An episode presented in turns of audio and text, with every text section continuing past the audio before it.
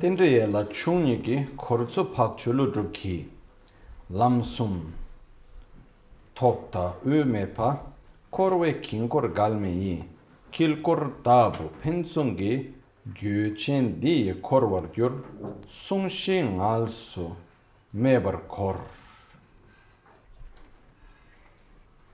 Nyomo le le, nyomo le le chung tele dunga kye.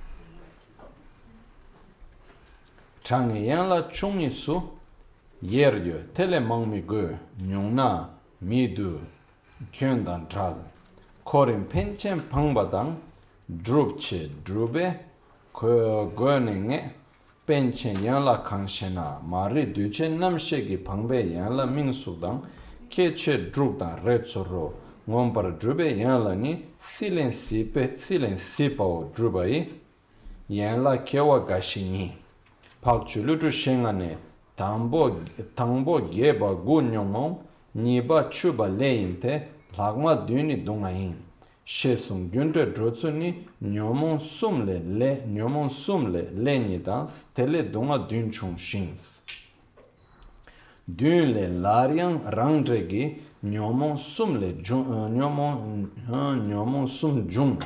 Zagengi korlo korda te se tu sombo dale ni chung te ni le dun, ni le dun chung, dun le kyang, sum chung si be kor lo te, ni ni yang da yang tu kor.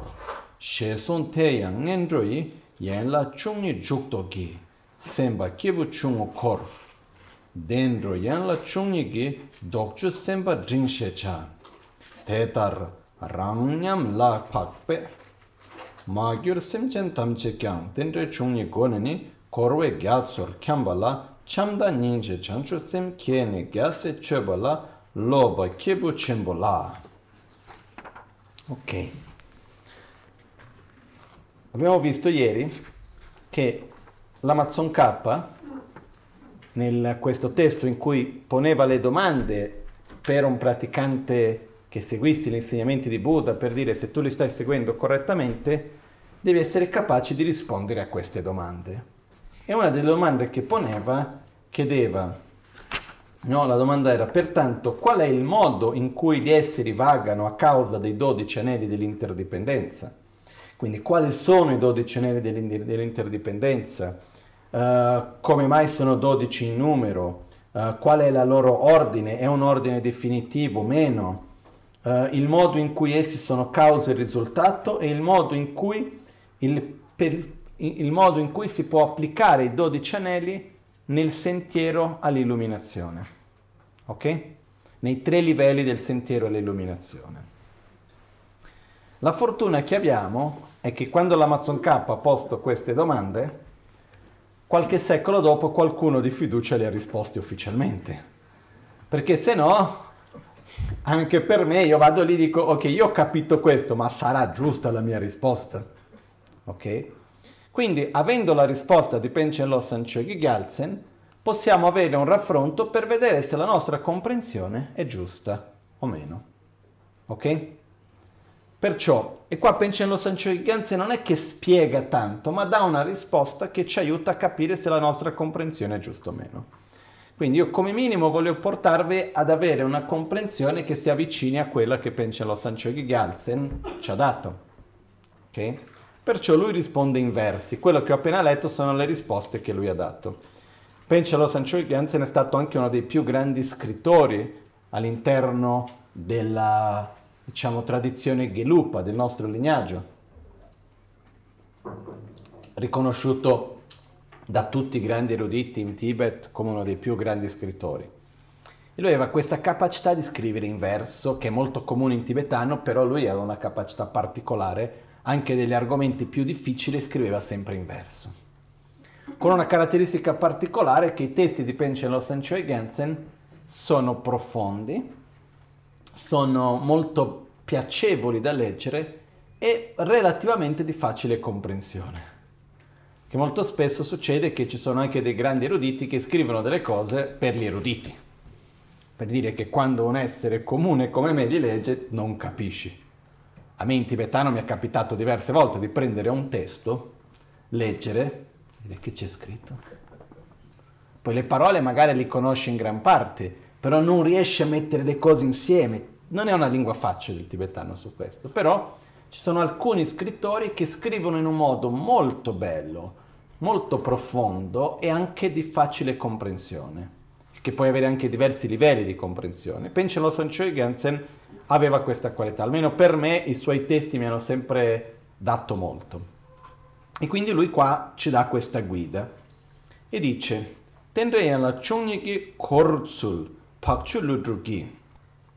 E qua la traduzione non lo so, no, c'è una cosa che si dice che non si sa certe volte più se si traduce o se si tradice, no?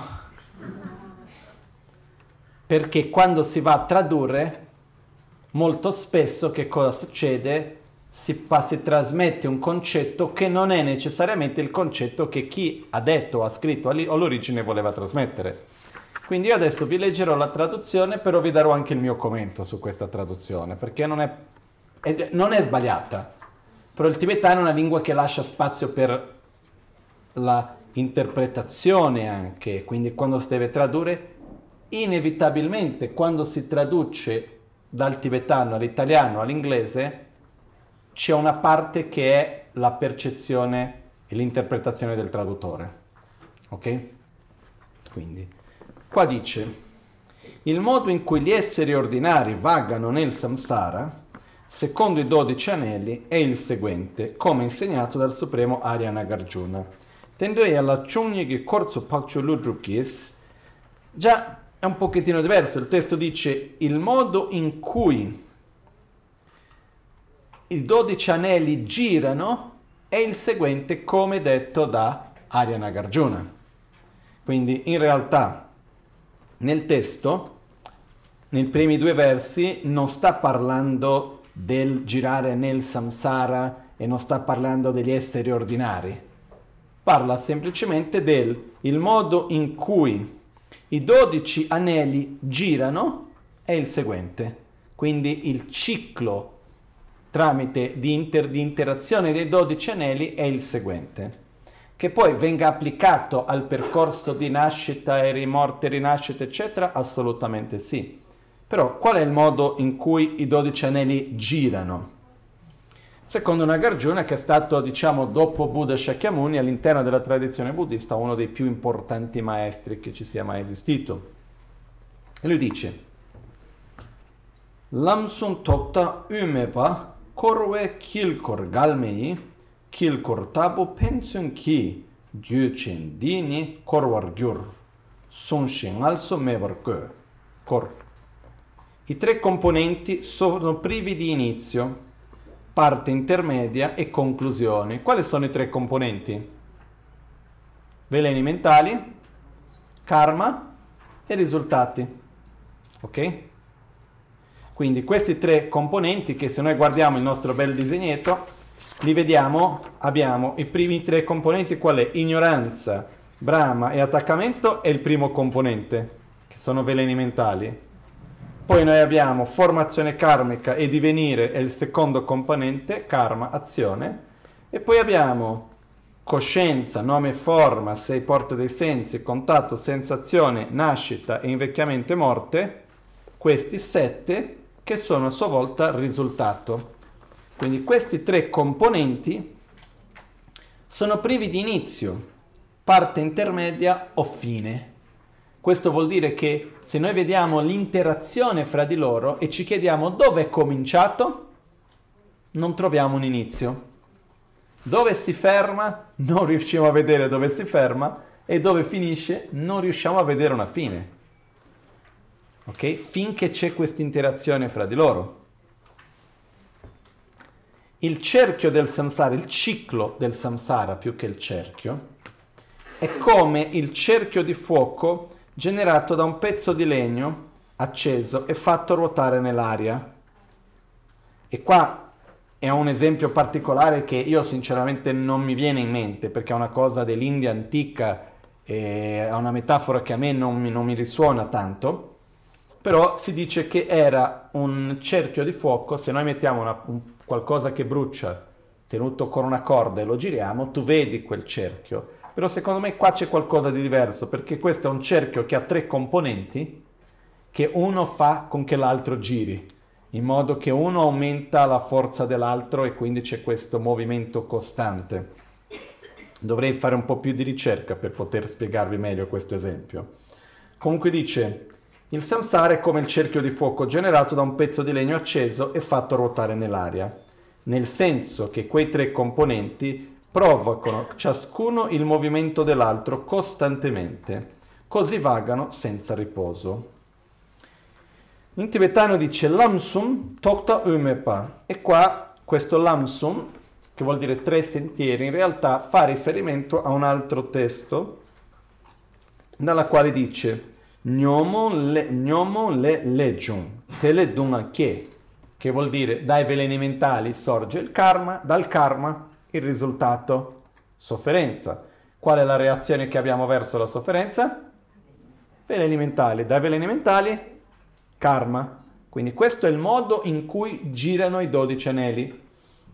E gli esseri, noi, gli esseri vivono costantemente in cicli costanti, sia il ciclo di mor- vi- vita, morte, rinascita, sia all'interno di una vita i vari cicli, che sono spinti da che cosa questo costantemente entrare e uscire dai cicli? Dai veleni mentali, dal karma e dai risultati. Ok? Sono tre cerchi, tre aspetti che si sovrappongono perché mentre stiamo, aspe- as- mentre stiamo sperimentando il risultato, stiamo creando delle nuove cause? Anche. Stiamo facendo maturare delle cause del passato? Anche. Quindi stiamo costantemente facendo girare questo cerchio, ok? Questo ciclo. Quindi la prima domanda che è qual è il modo in cui gli esseri vagano nel samsara a causa dei dodici anelli? Il modo qual è? Dalla ignoranza c'è il karma, dal karma il risultato. Il risultato si, uno reagisce con più ignoranza e così uno vaga nel samsara. Ricordiamoci che il Valsamsara non è una realtà esterna, ma è un ciclo interno. Ok? La seconda domanda che chiedi, come mai sono 12? No? E qua c'è una risposta che pensa lo Sanchoi Gensen dà, che volendo approfondire di più, quando si fa nel dibattito, eccetera, si può andare, ma che l'ho detto ieri ed è un po' anche ci fa un po' sorridere, perché dice, come ramo del sorgere dipendente, quindi 12 anelli dell'interdipendenza, è definito come 12. Quindi quanti sono gli anelli dell'interdipendenza? Sono 12. Si divide in quel numero di anelli perché non vi è alcuna necessità di altri. E questo numero di 12 è anche privo dell'errore di non includere altri rami se fossero pochi, se fossero pochi altri. Ossia, semplifichiamo la traduzione, dice sono 12 perché non servono 13 e non bastano 11. È quello alla fine. Perché quante interdipendenze esistono? Esistono altre cose che interagiscono? Sì, però il ciclo di interdipendenza di morte, bardo, rinascita, eccetera, vita, morte, bardo, vita, morte, bardo, rinascita, è un ciclo che si può racchiudere riassumere in questi 12 punti. Non bastano 11, non c'è nessuno di questi che tu puoi toglierli via e comunque avere con chiarezza il, il, ciclo e poi non ci servono anche altre cose da aggiungere. Ok? Questo cosa ci vuol dire anche? Esistono degli aspetti di interdipendenza all'interno di questi cicli che, possono, che possiamo spiegare, che entrano più in dettagli? Come per esempio il discernimento, fa parte di questo. Però il discernimento rientra all'interno della parte che riguarda l'attaccamento. Perché dove, come ci relazioniamo, qual è il valore che attribuiamo, cosa vogliamo fare. Ok? Perciò ci sono tanti altri aspetti che, ci, che sono presenti, ma non sono necessari si può riassumere in 13 per comprendere questo ciclo in cui viviamo. Riassumere in 11 non si riesce perché ci sia la chiarezza. E volendo uno può entrare in un lungo dibattito del perché, quale si può riassumere in quale, perché uno non si può riassumere nell'altro e volendo possiamo passare ore, potremmo entrare a discutere, ah ma perché abbiamo bisogno di avere nome, forma, sensi, contatto e sensazione, non basterebbe dire nascita, no? Potremmo passare delle ore a dibattere, cosa che non è il caso adesso, ok? Però in generale la risposta più semplice, che sembra un po' una scusa, sembra un po' una risposta facile, ma che ha una base solida dietro, è perché sono 12, perché non servono 13 e 11 non bastano. Ok? La loro sequenza è determinata tenendo in conto di quelli che proiettano e quelli che sono proiettati, di quelli che realizzano e quelli realizzati. Ok? Ci si può chiedere quali sono gli anelli proiettanti e quali quelli proiettati. Con i tre anelli proiettanti di ignoranza, formazione karmica e coscienza, che sono i tre gialli. Sono i tre che proiettano, sono dove si crea la causa, dove si pianta il seme. I quattro anelli seguenti sono proiettati, sono il risultato quando manifestato. Nome e forma, i sei sensi, il contatto e la sensazione è ciò che risulta da quel seme piantato. I tre anelli che realizzano, ossia quelli che creano la condizione per far maturare le cause create precedentemente, sono la brama, l'attaccamento e il divenire, che a sua volta diventano i due anelli realizzati, nascita, invecchiamento e morte. Ossia realizzati vuol dire quando prende forma un risultato, in che modo avviene quel risultato con la nascita e poi dopo di conseguenza con l'invecchiamento e la morte. In che modo prende forma questo risultato? Con nome, forma, sensi, contatto e sensazione. Ok? Quindi questo è il modo in cui vengono divisi i 12 anelli. Causa, risultato che diciamo forma, risultato mentre si forma il risultato e il risultato in quanto, come si può dire, perché quando vediamo nell'aspetto particolare della rinascita specifica, la prima parte che riguarda nome forma, senza sen- i sei sensi, che sono le porte dei sei sensi, contatto e sensazione, sono la manifestazione mentre si sta nascendo. Quando arrivi alla sensazione vuol dire che ormai la nascita è avvenuta in qualche modo. Ok? E viene fatta questa divisione dei dodici fra le cause, le condizioni e i risultati. Perciò noi abbiamo ignoranza, e la parte di mm, karma, ossia formazione karmica che è la causa. La coscienza causale è, dove è la causa come impronta. Poi dopo abbiamo Brahma e attaccamento e il divenire che è la condizione che fa maturare. Quando si matura, si matura in nascita e conseguentemente si matura in nome, forma, sensi, contatto, sensazione, che rimangono finché non arriva alla fine dell'invecchiamento e morte. Ok? Bene. Adesso, così è importante, volevo solo leggere questa parte per vedere che abbiamo un po' di, abbiamo una comprensione su quello che c'è scritto. Ieri leggendo questo magari uno diceva ma che cosa vuol dire, no? E poi succede, continua dicendo, il Supremo Ariana Gargiuna ha detto, pakcho lo shengal ne tambo geba gunyo mo nipa chu nipa nipa chuba lente langma duni dunga in questo quando io ho studiato questo memo, si memorizzava questo testo per dire qual, come fai a sapere dei 12 anelli quali di loro sono cause scusate quali di loro sono karma quali di loro sono veleni mentali e quali sono risultati sofferenza Nagarjuna dice il primo, l'ottavo e il nono sono difetti mentali il secondo e il decimo sono karma. I restanti sette sono sofferenze. Qual è il primo? Ignoranza. Ottavo e nono? Brahma e attaccamento. Ok? Poi abbiamo il secondo e il decimo sono karma, formazione karma, karmica e divenire, e gli altri sette sono sofferenza, risultato. Ok? Una cosa interessante, quando noi diciamo che sono sofferenza, non si intende dire sono sensazione di sofferenza. La parola sofferenza in questo caso viene usata per tutto ciò che è della natura di sofferenza e quindi che prima o poi si manifesterà come sensazione di sofferenza. Per esempio, il piacere nel bere l'acqua è una sensazione sofferente? No, è una bella sensazione. Però è, fa parte della sofferenza del cambiamento?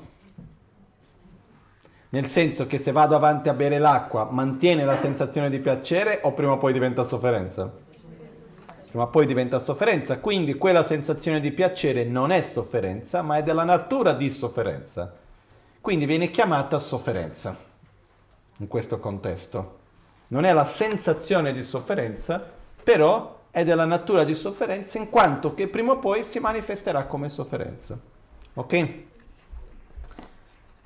Bene. Shesung gyunde drotsuni nyomon sumle legni dans tele dunga dun shins. Per quanto riguarda il modo secondo il quale alcuni rami sono cause e altri sono risultati, egli disse, quindi Nagarjuna disse, dai tre difetti mentali sorgono i due karma, da lì sorgono le sette sofferenze. Perciò, dai tre difetti mentali, cosa sorge? Il karma. Dal karma, i suoi risultati. Ok? Dalle sette sofferenze sorge nuovamente il loro proprio risultato, i tre difetti mentali finché è come la ruota di un vasaio. I due karma sorgono dai tre difetti mentali. Dai due verranno i sette e ancora dai sette sorgono i tre. Questa ruota del samsara continuerà a girare ancora ed ancora. Credo che sia abbastanza chiaro, no? Inoltre ci sono i dodici rami del destino negativo, i rami inferiori, Rifle- eh, riflettere su questi in progressione e a ritroso è ciò che si, identi- si identif- eh, identifica, ide- co- id- uh, identifica, come la meditazione di un essere senziente con motivaz- con motivazione inferiore. Riflettere sui dodici anelli, sui dodici rami del destino positivo, i rami superiori, è progressione, in progressione e a ritroso, è ciò che si identifica come la meditazione di un essere senziente con motivazione intermedia. Quindi, basandosi sulla propria esperienza, si può pensare anche a tutti gli esseri senzienti, pro, eh, propri, pro, gli esseri senzienti proprie madri, quindi a tutti gli esseri senzienti, a come essi vaghino nell'oceano del samsara attraverso i dodici anelli o rami dell'interdipendenza. Poi generare amore compassione e la mente dell'illuminazione e addestrare se stessi nella pratica del figlio del vittorioso è identificata come la meditazione di un essere superiore. Questo per rispondere l'ultima domanda che, che l'Amazon K ha fatto è in che modo che si applicano i 12 anelli nel riguardo con, tre, con, i tre livelli di pratica spirituale nel sentiero all'illuminazione, livello inferiore, intermedio e superiore, che questo vedremo domani, ok? Non c'è fretta. Quindi una delle cose che mi fa piacere è che leggendo questa descrizione di Penchen Losancheghi Galsen qualcosina già riusciamo a comprendere. Non è una cosa che leggendo stiamo così un po' al buio. Però prima di andare a vedere il rapporto della nascita, morte, bardo e rinascita, volevo un attimino solo fare una lettura leggermente diversa dei dodici anelli, un modo di vedere in un modo leggermente diverso. Ritorniamo sempre sul nostro disegnino, che è quello che ci aiuta a avere più chiarezza. ok? Uno degli errori che io ho fatto per tanto tempo e che ho visto diverse persone fare è cercare di comprendere i dodici anelli unicamente in un modo lineare. Ok? Quando dobbiamo vederli che hanno una linearità, ma in realtà esiste una sovrapposizione. Adesso cerchiamo di scomporli un po' da questa forma e quest'ordine e cerchiamo di metterli in un ordine diverso. Mettiamo prima livello, andiamo a unirli per categorie, ok? Quindi prima mettiamo ignoranza, Brahma e attaccamento, quindi sono le cause e anche le condizioni. Ricordiamoci che cause e condizioni sono mutuamente inclusivi, ossia tutto ciò che causa è anche condizione, tutto ciò che è condizione è anche causa, così come tutto ciò che causa è anche risultato e tutto ciò che è risultato è anche causa.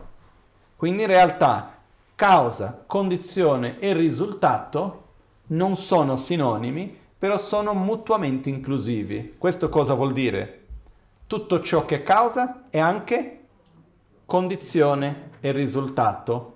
Tutto ciò che è condizione è anche causa e risultato e ovviamente tutto ciò che è risultato è anche causa e condizione. Ciò che non è causa non è risultato e non è condizione. Ciò che non è condizione non è causa e non è risultato e ciò che non è risultato non è causa e non è condizione. Ok?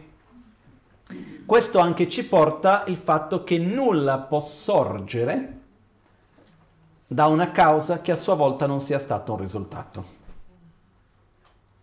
Questo è uno dei concetti fondamentali nella visione buddista per il quale si dice che viviamo in un'esistenza senza inizio, sin dai tempi senza inizio. Perché caso contrario dovremo trovare una causa che a sua volta non, un, non sia stato un risultato. Perché se qualunque causa è risultato vuol dire che per forza ci deve essere stato qualcosa prima. Ok? Quindi, un att- prima di un attimo ancora sulle cause, condizioni e risultato. Sono mutuamente inclusivi ed esclusivi, quindi se non è uno non è l'altro, se è uno è per forza l'altro ok? Però hanno significati diversi. Uh, è un po' come dire uh, un, un padre è per forza anche un figlio? Esiste un padre che non sia figlio? Però essere padre e essere figlio sono due cose diverse o è la stessa cosa? Sono sinonimi? No, però sono mutuamente inclusivi. Non è perché uno è figlio che necessariamente sia padre, ma se uno è padre, per forza di cose, deve essere anche figlio. Ok? In questo caso la differenza è che se uno è causa, per forza di cosa deve essere risultato e condizione e viceversa. Però sono cose diverse. Ok? Qual è la differenza? Padre vuol dire che uno ha un figlio Figlio vuol dire che uno ha un padre. Il fatto che una persona sia tutti e due non fa di padre e figlio la stessa cosa. Ok? Perciò prendiamo un oggetto qualunque, un'azione qualunque e cerchiamo di vedere in che modo che quella azione è sia causa, condizione e risultato. Perciò, mm-hmm, una parola di gentilezza. Ok? Una persona si trova davanti a qualcuno che uh, è in difficoltà o in qualunque situazione sia e va lì e vedendo la necessità dell'altro svolge una parola di gentilezza. Io sto creando una causa con quella parola che vado a dire? C'è dell'intenzione, c'è dell'azione e quindi io vado nei 12 anelli a fare formazione karmica. Vado a creare un'azione, vado a creare una causa. Quindi io con quelle parole che dico sto creando delle cause per il futuro che prima o poi si, potrà, si andranno a manifestarsi. Ok? Quindi vado a piantare nella coscienza un seme, una impronta che prima o poi si manifesterà. Mentre io dico quelle parole gentili, io sto anche facendo una condizione per far maturare una causa che ho creato nel passato. La persona davanti a me, tramite quelle parole che dico, ha una reazione. Magari ha una reazione piacevole, magari ha una reazione che per me è spiacevole. Può succedere che io dico una parola gentile e l'altra persona mi sgrida? E può succedere che io dico una parola gentile e rimango male con la reazione dell'altro? Può succedere questo, no? Quindi, se io dico qualcosa e la persona reagisce male e io rimango male, questo è un segno che quell'azione che ho compiuto è stata una causa per qualcosa che sperimenterò in futuro e che tipo di causa ho creato dipende innanzitutto dalla motivazione con la quale sono andato ad agire. Ok? Mentre questo io con quell'azione ho interagito con l'altra persona e con questa azione sono anche andato a far svegliare un qualcosa che io stesso ho creato nel passato. Quindi quell'azione è una condizione per far maturare una causa del passato. A questo punto la persona reagisce in un modo gentile, io ho una sensazione piacevole e quindi si manifesta il risultato di un'azione positiva. La persona reagisce in un modo che a me non mi piace, magari è anche carina, però a me non mi è abbastanza, non mi ha ringraziato abbastanza, che ne so io quale aspettativa avevo, fatto sta che ho una sensazione di sofferenza. Cosa è successo? Quella stessa azione è stata una condizione per far maturare un'azione negativa, che si è maturata nella sensazione di sofferenza. Perciò le condizioni sono di due tipi. Le condizioni create da noi stessi e le condizioni create dagli altri nel senso che l'ambiente e gli esseri che dimorano in questo ambiente ogni momento tramite l'interazione che c'è fra noi e l'ambiente e gli altri esseri, quindi di conseguenza anche la scelta degli altri esseri, le loro azioni, eccetera, eccetera, che interagiscono con me, fanno in modo che vada a svegliare una causa piuttosto che un'altra. Okay? Quindi le condizioni sono di due tipi, le condizioni create da noi stessi e le condizioni dell'ambiente e degli esseri che dimorano nell'ambiente. Per dire, io mi trovo davanti a una persona che è gentile piuttosto che arrabbiata, io mi trovo in un luogo che fa caldo piuttosto che fa freddo, eh, qualunque cosa sia essa.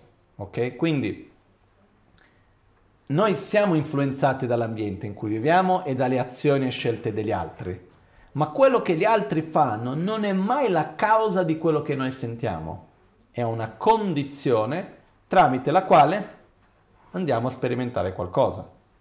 Ok? L'altro tipo di condizione è la nostra propria azione che interagisce con le azioni e l'ambiente che c'è intorno a noi. Ok? Quindi quella condizione lì, quando io vado a fare un'azione, io interagisco. Quell'interazione non solo crea una causa per il futuro, ma fa svegliare qualcosa che io ho creato nel passato, che si manifesta subito dopo. Quindi è condizione. Nello stesso tempo, quella stessa parola gentile che ho detto è anche il risultato. Perché quella parola che io dico viene dal nulla o è il risultato delle parole dette precedentemente, delle esperienze avute prima, dei pensieri avuti prima, eccetera, eccetera. È anche il risultato. Ok? Quindi, ogni azione è in se stessa causa, condizione e risultato.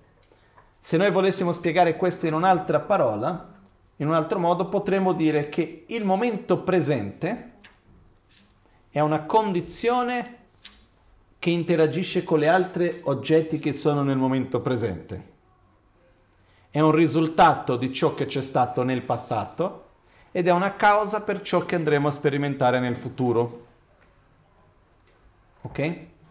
Quindi, uno dei concetti importanti in questo è che gran parte delle cose che noi crediamo che sono le cause della nostra felicità o sofferenza in realtà sono condizioni. Fra cause e risultati di solito c'è un lapso di tempo. Raramente è una cosa immediata. Perciò quello che l'altra persona mi dice, quello che succede intorno a me, la mia reazione che ho nel momento, questo non è la causa di ciò che vado a sentire, ma sono le condizioni tramite le, le quali io vado a sperimentare risultati di cause che io ho creato nel passato. Cerco di spiegarmi meglio. L'esempio che abbiamo fatto prima, mi sa questa mattina o ieri, non mi ricordo più. Nel momento presente io mi dimentico la giacca, perché al mattino fa caldo, esco di casa senza giacca. A un certo punto mi incontro con una persona che mi racconta una cosa e io reagisco male e mi intristisco. Quando io rimano, rimango triste, quello che succede è che il mio sistema immunitario va giù. Nel, fratte- nel frattempo, come è successo oggi che c'è stata una tromba d'aria, qua non è successo niente, giù a Intra qualche albero è andato giù, è successo un po' di danni. Quindi cosa succede? Viene una tromba d'aria nel frattempo e fa cambiare la temperatura. Quindi a un certo punto mi trovo sul freddo con il sistema immunitario debole, quindi connesso con la, l'ambiente esterno, quello che è successo che ho incontrato una persona e tutto ciò, e a quel punto cosa succede? Io ho una batteria, un virus, quel che sia, che ho preso 15 anni fa, che trova il contesto giusto per ballare e fare la sua festa e manifestarsi a tutta forza e quindi mi ammalo. Quando quella malattia si manifesta, qual è stata la causa della malattia? Il freddo perché non avevo la giacca e ho dimenticato di prendere la giacca e la persona che mi ha parlato e quindi sono rimasto triste, eccetera, eccetera. O il virus che ho preso 15 anni prima? In realtà quella malattia si manifesta perché? Perché ho preso il virus perché se non avesse quel virus che era lì che dormiva, probabilmente avrei preso un po' freddo e finiva lì la cosa. Perciò quello che succede è che le cause immediate in realtà sono le condizioni. Per esempio, uh, una persona viene e mi racconta qualcosa, la persona racconta, prendiamo lo stesso esempio che abbiamo appena dato, ho incontrato la persona, mi ha detto qualcosa che mi ha fatto sentire tristezza. Quello che la persona mi ha de- detto non è la causa della mia tristezza, ma è perché io nel mio passato ho una mia percezione, ho delle mie aspettative o altre cose che reagiscono male dinanzi a quella cosa che la persona mi dice. Quindi quello che la persona mi ha detto non è la causa di quella tristezza, ma è una condizione tramite la quale si manifesta la tristezza. Perché in realtà qual è la causa di quello? Le aspettative che mi sono creato piuttosto che delle esperienze che ho avuto nel passato. Non so se è chiaro questo. In generale, prima di tutto, abbiamo una difficoltà che è quella delle parole, no? Perché anche quando parliamo di causa, esistono tanti tipi di cause. Esiste la causa primaria, le cause secondarie. Per esempio, si usa nei testi l'esempio di quando si fa un vaso. Prendiamo un vaso di terracotta. Questo vaso di terracotta, la causa primaria è la terracotta, il materiale. Ok? Però poi dopo c'è una causa secondaria che cos'è? Il vasaio è il movimento che è stato fatto che ha trasformato quello nel vaso e poi c'è anche la causa che è il vasaio che fa il movimento e permette quello. Quindi, se noi andiamo a vedere, tutti quelli sono cause, sono tipi diversi di cause che avvengono, no? Quello che è possibile è, non in tutti i casi, ma in tanti casi, ci sono delle cause, delle azioni specifiche che poi nel tempo si manifestano, quindi c'è una causa primaria. In altri casi succede che sono una somma di azioni che si manifestano con un risultato. Ok? Quello che non succede mai è che quella azione porta a quel risultato senza altre interazioni in mezzo. Questo non esiste. Quindi quello che noi magari chiamiamo con le molteplici cause sono anche le molteplici condizioni che ci sono. No? Poi ci sono i casi nel quale io faccio un'azione, rimane lì, poi faccio un'altra, si accumulano insieme, sono simili e piano piano faccio di tante piccole azioni che creano una causa molto forte. Questo è possibile anche, ok? Però, giustamente, ci sono in alcuni casi, come dicevi, in alcuni testi di Buddha, nel quale qualcuno andava a Buddha e diceva Buddha ma perché è successo questo? E Buddha raccontava dicendo sai perché tot vite fa questa persona ha detto questo, ha fatto quell'altro e quindi questo ha interagito con quell'altro e oggi ha portato questo risultato qui. No? Questo che cosa ci fa vedere? Proprio nei dodici rami, ogni azione è un seme. Quel seme prima o poi porta un risultato. Ok? Però quel risultato si manifesta tramite un'interazione con tante altre cose insieme. Ok? Perciò è importante per noi comprendere che ogni azione è una causa, ma è anche una condizione tramite la quale le nostre azioni del passato si possono manifestare Certe volte si dice, ci sono anche preghiere che, ti, che dicono io prego affinché ci siano le condizioni favorevoli per fare qualcosa. Questo fa riferimento in particolare con le condizioni esterne. Le condizioni interne li creiamo noi, però anche interagiamo con le condizioni esterne. Ok? Tutti e due sono importanti poi ovviamente in una certa condizione esterna il modo in cui io mi interagisco con quella condizione esterna è la condizione interna che vanno a sommarsi e far maturare un tipo di causa piuttosto che un altro. Ok? Le cause sono sempre nostre, assolutamente sì. Quello che succede quando si parla del karma, viene detto che, um, come in tibetano dice, uh, le maceba da maceba che vuol dire non si può incontrare un risultato senza che l'essere stesso abbia creato le cause. In altre parole, nessuno mi può forzare a sperimentare un risultato senza che io stesso abbia creato le cause. Ok? Comunque, perciò cause, condizioni e risultato. Tutto ciò che cause è anche condizione è anche risultato. Perciò Ritorniamo al punto di partenza. Mettiamo insieme ignoranza, Brahma e attaccamento. Ok? Che sono la partenza. Ricordiamoci che sempre che c'è la ignoranza, l'ignoranza è alla base. Perché l'ignoranza è alla base? Perché ciò che, come si può dire, non è crea, ma ciò che è alla base dei nostri sentimenti di attrazione, di avversione, di attaccamento, di desiderio, di invidia, di rabbia, ma anche del tipo di amore e generosità e eh, gentilezza che abbiamo, alla base del nostro modo di vivere, che cosa c'è? La percezione che viviamo in una realtà oggettiva, indipendente, autonoma e noi ci relazioniamo in questo modo. Ok? Quindi alla base c'è la ignoranza. Perciò mettiamo da una parte, alla partenza mettiamo ignoranza, brama e attaccamento.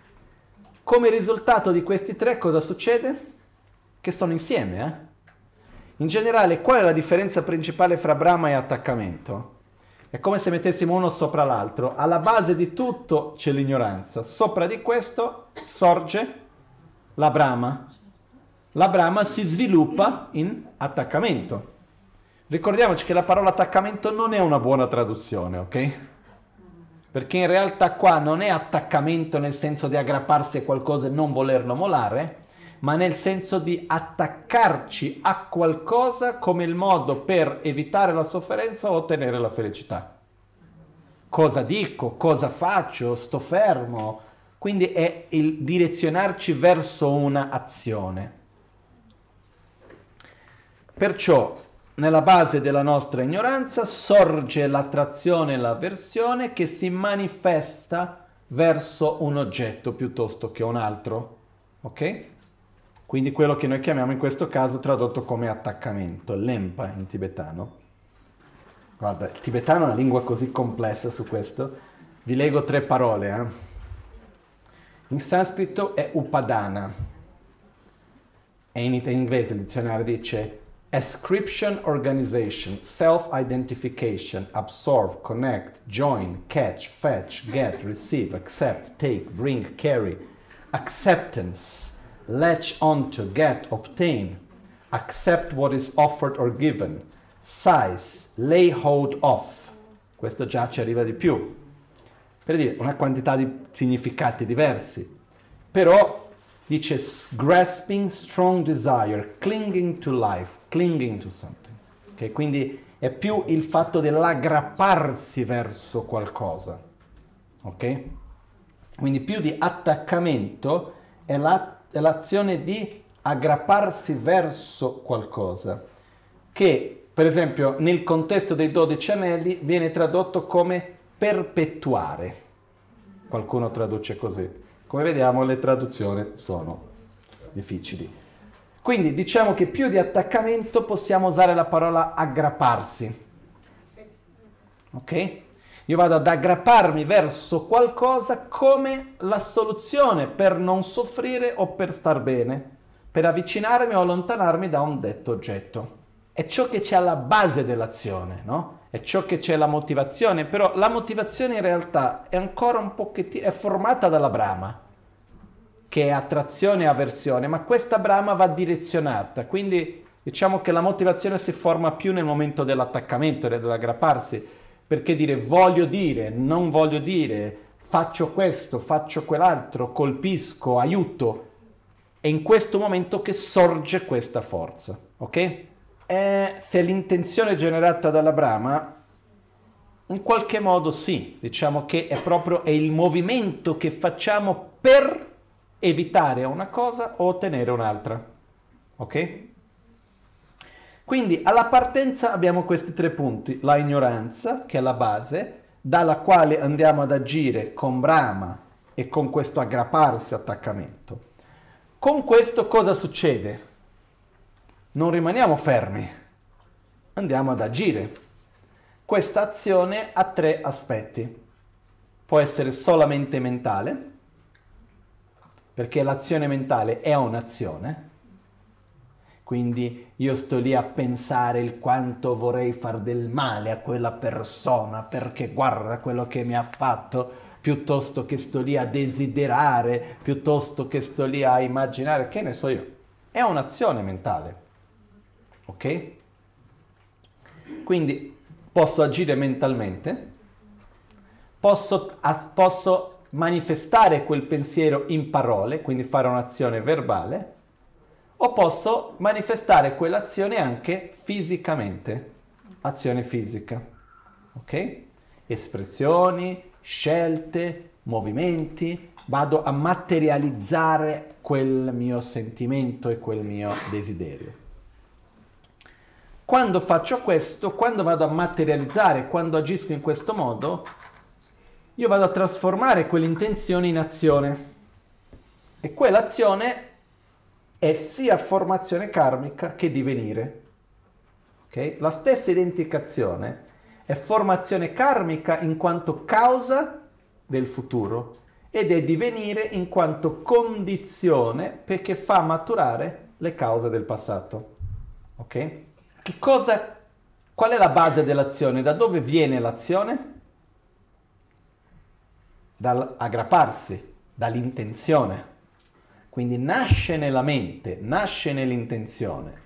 Quindi con ignoranza o attrazione e avversione, uno dei due. Con uno di questi due io comincio quindi a direzionare e questo è il momento nel quale io vado a creare la base per trasformare in azione. Quando io trasformo in azione, a quel punto cosa succede? Creo le cause per il futuro, formazione karmica, e creo le condizioni per far maturare, vado a materializzare un risultato del passato che viene chiamato divenire. Divenire è il momento nel quale ormai una condizione si manifesta. Ok?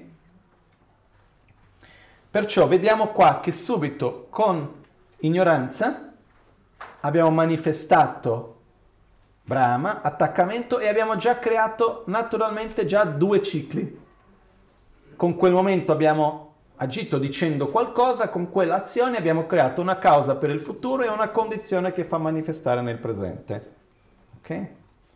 L'intenzione, quello che succede che cos'è? Quando noi abbiamo un'intenzione e quell'intenzione rimane lì, e a sua volta non si manifesta in azione verbale fisica, rimane unicamente come un'azione mentale e quindi crea causa. Ok? Però dietro ogni azione, sia mentale, sia verbale, sia fisica, c'è lo sviluppo e la formazione di quell'intenzione. Ok? Perciò non è che quell'intenzione a un certo punto, boom, viene dal nulla Esiste un processo nostro tramite il quale noi stiamo generando le nostre intenzioni. Questo processo in che modo avviene? Se contatto, sensazione, brama, aggrapparsi, attaccamento. E alla base di questi due c'è l'ignoranza. Ok? Però la cosa importante è questa, mentre io ho un'intenzione, io sono in contatto con un'altra cosa, sto avendo una sensazione, questo succede contemporaneamente. Non è che mentre sto avendo contatto non c'è intenzione, non c'è azione, non c'è nient'altro. Non è che noi saltiamo da una casella all'altra. Siamo più che altro, come si dice, schiacciati da diversi punti che si sovrappongono. Non so se è chiaro questo. Perciò quello che succede è che mentre io sto avendo contatto ho anche sensazione? Sì. Magari ho la sensazione che è appena venuto dal contatto precedente, sto creando un nuovo contatto che mi creerà una nuova sensazione. Mentre ho un'intenzione, io sto anche avendo un altro contatto che mi va a sua volta a creare una nuova sensazione e di conseguenza una nuova intenzione. Ok? Tutto questo accade in un modo anche molto veloce, non sono processi lunghi che avvengono dentro di noi. Ok? Certi processi possono essere un po' più lunghi, altri un po' più brevi, nel senso che ci sono certe esperienze che hanno il suo tempo di maturarsi, altre che sono molto molto veloci. Comunque, riprendiamo il nostro percorso di divisione. Ignoranza, brama, aggrapparsi, attaccamento, azione. L'azione è quando quindi abbiamo definito quell'intenzione e, ci, e partiamo sia con la determinazione mentale, che quella verbale fisica. Questa azione crea una causa per il futuro, quindi apriamo una, un nuovo ciclo e andiamo a maturare una causa creata dal passato e quindi andiamo ad accedere a un ciclo cominciato precedentemente. Ok? Con questo che cosa succede? Dal divenire viene la nascita. Con quella condizione che ho creato naturalmente avrà un risultato, si manifesta una realtà psicofisica. E a questo punto mettiamo nel terzo livello, quindi prima i tre veleni mentali, dopo i due karma e dopo i sette risultati, che avvengono tutti insieme. Più o meno, nel senso che la nascita e l'invecchiamento non sono necessariamente insieme, ma uno subito dopo l'altro. Quindi nel momento nel quale c'è nascita, nello stesso primo istante della nascita cosa c'è? Come, come avviene la nascita? Con una realtà psicofisica. Quella realtà psicofisica si manifesta nei sensi, che a sua volta si manifesta nel contatto, che a sua volta si manifesta in sensazione. Ok? E questo dura fino alla morte. Ok?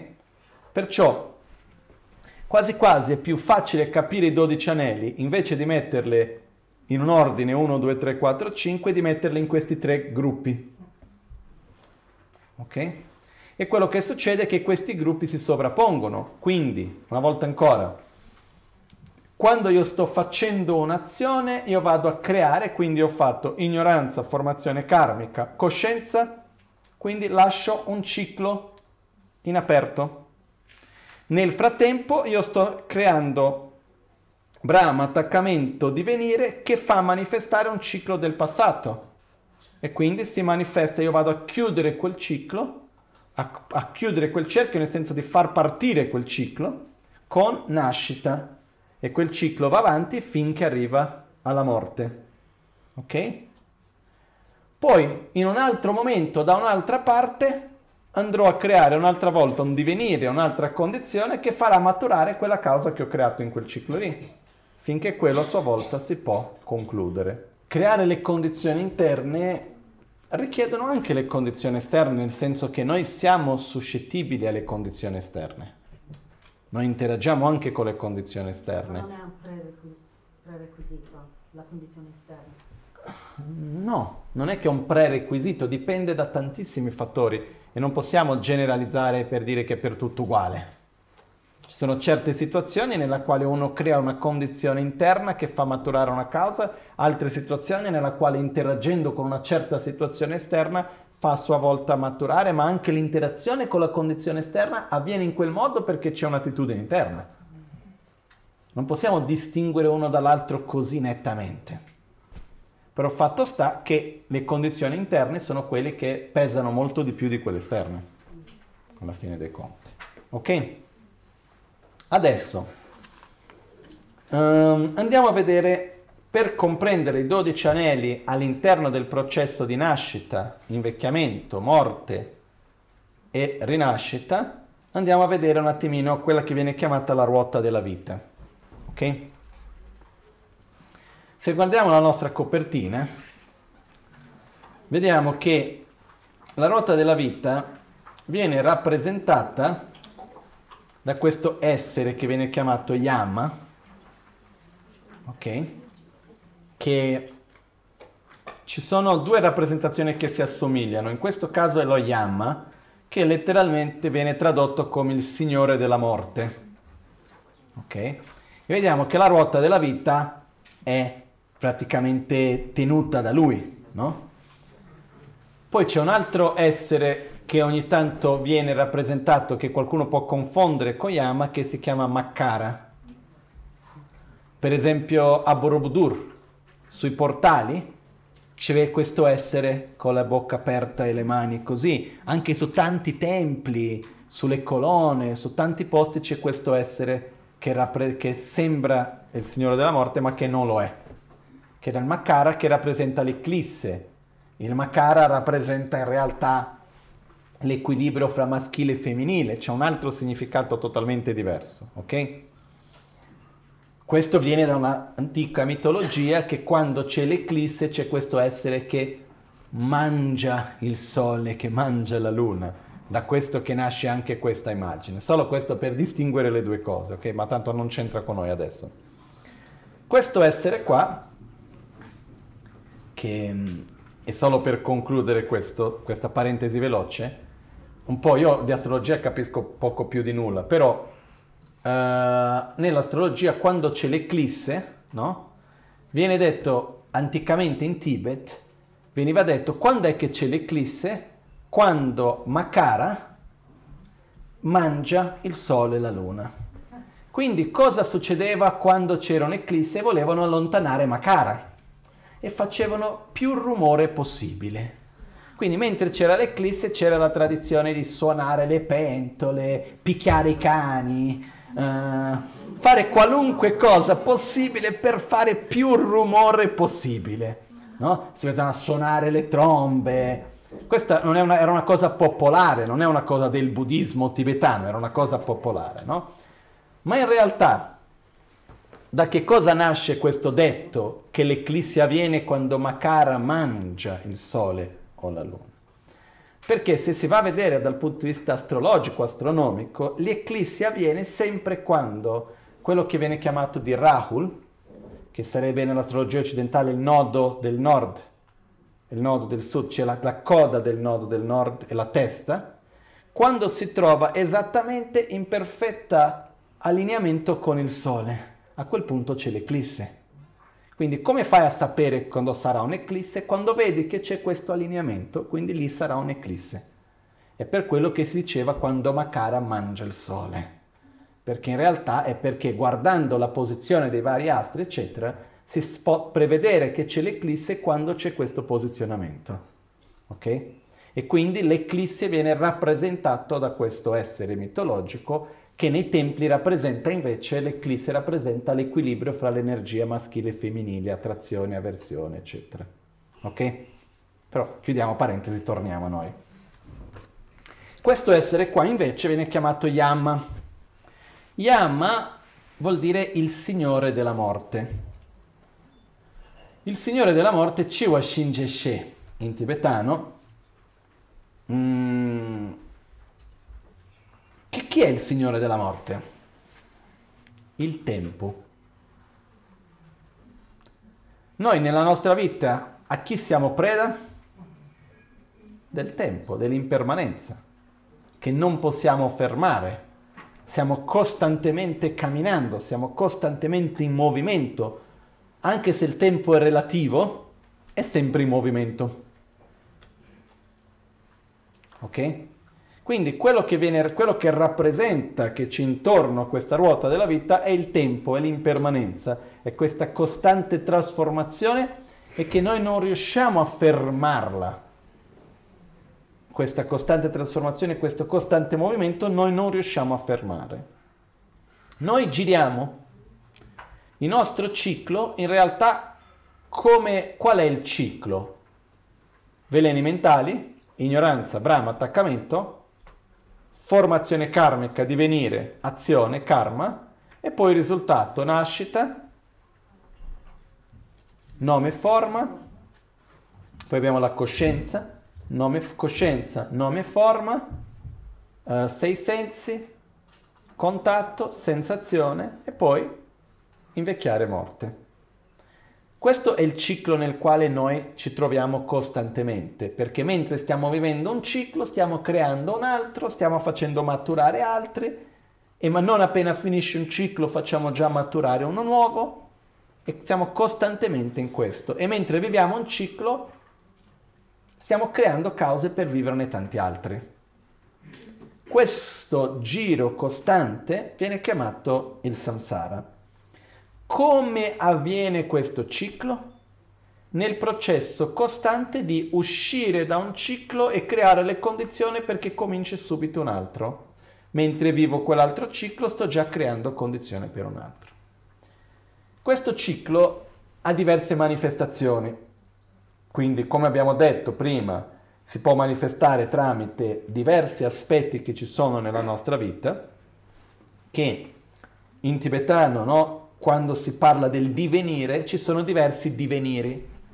Il divenire è quindi la condizione che si crea per far maturare una causa, può essere un divenire del bardo, può essere un divenire della nascita, esiste il divenire della morte, esiste il divenire di ciò che avviene fra la vita e la morte, fra la nascita e la morte.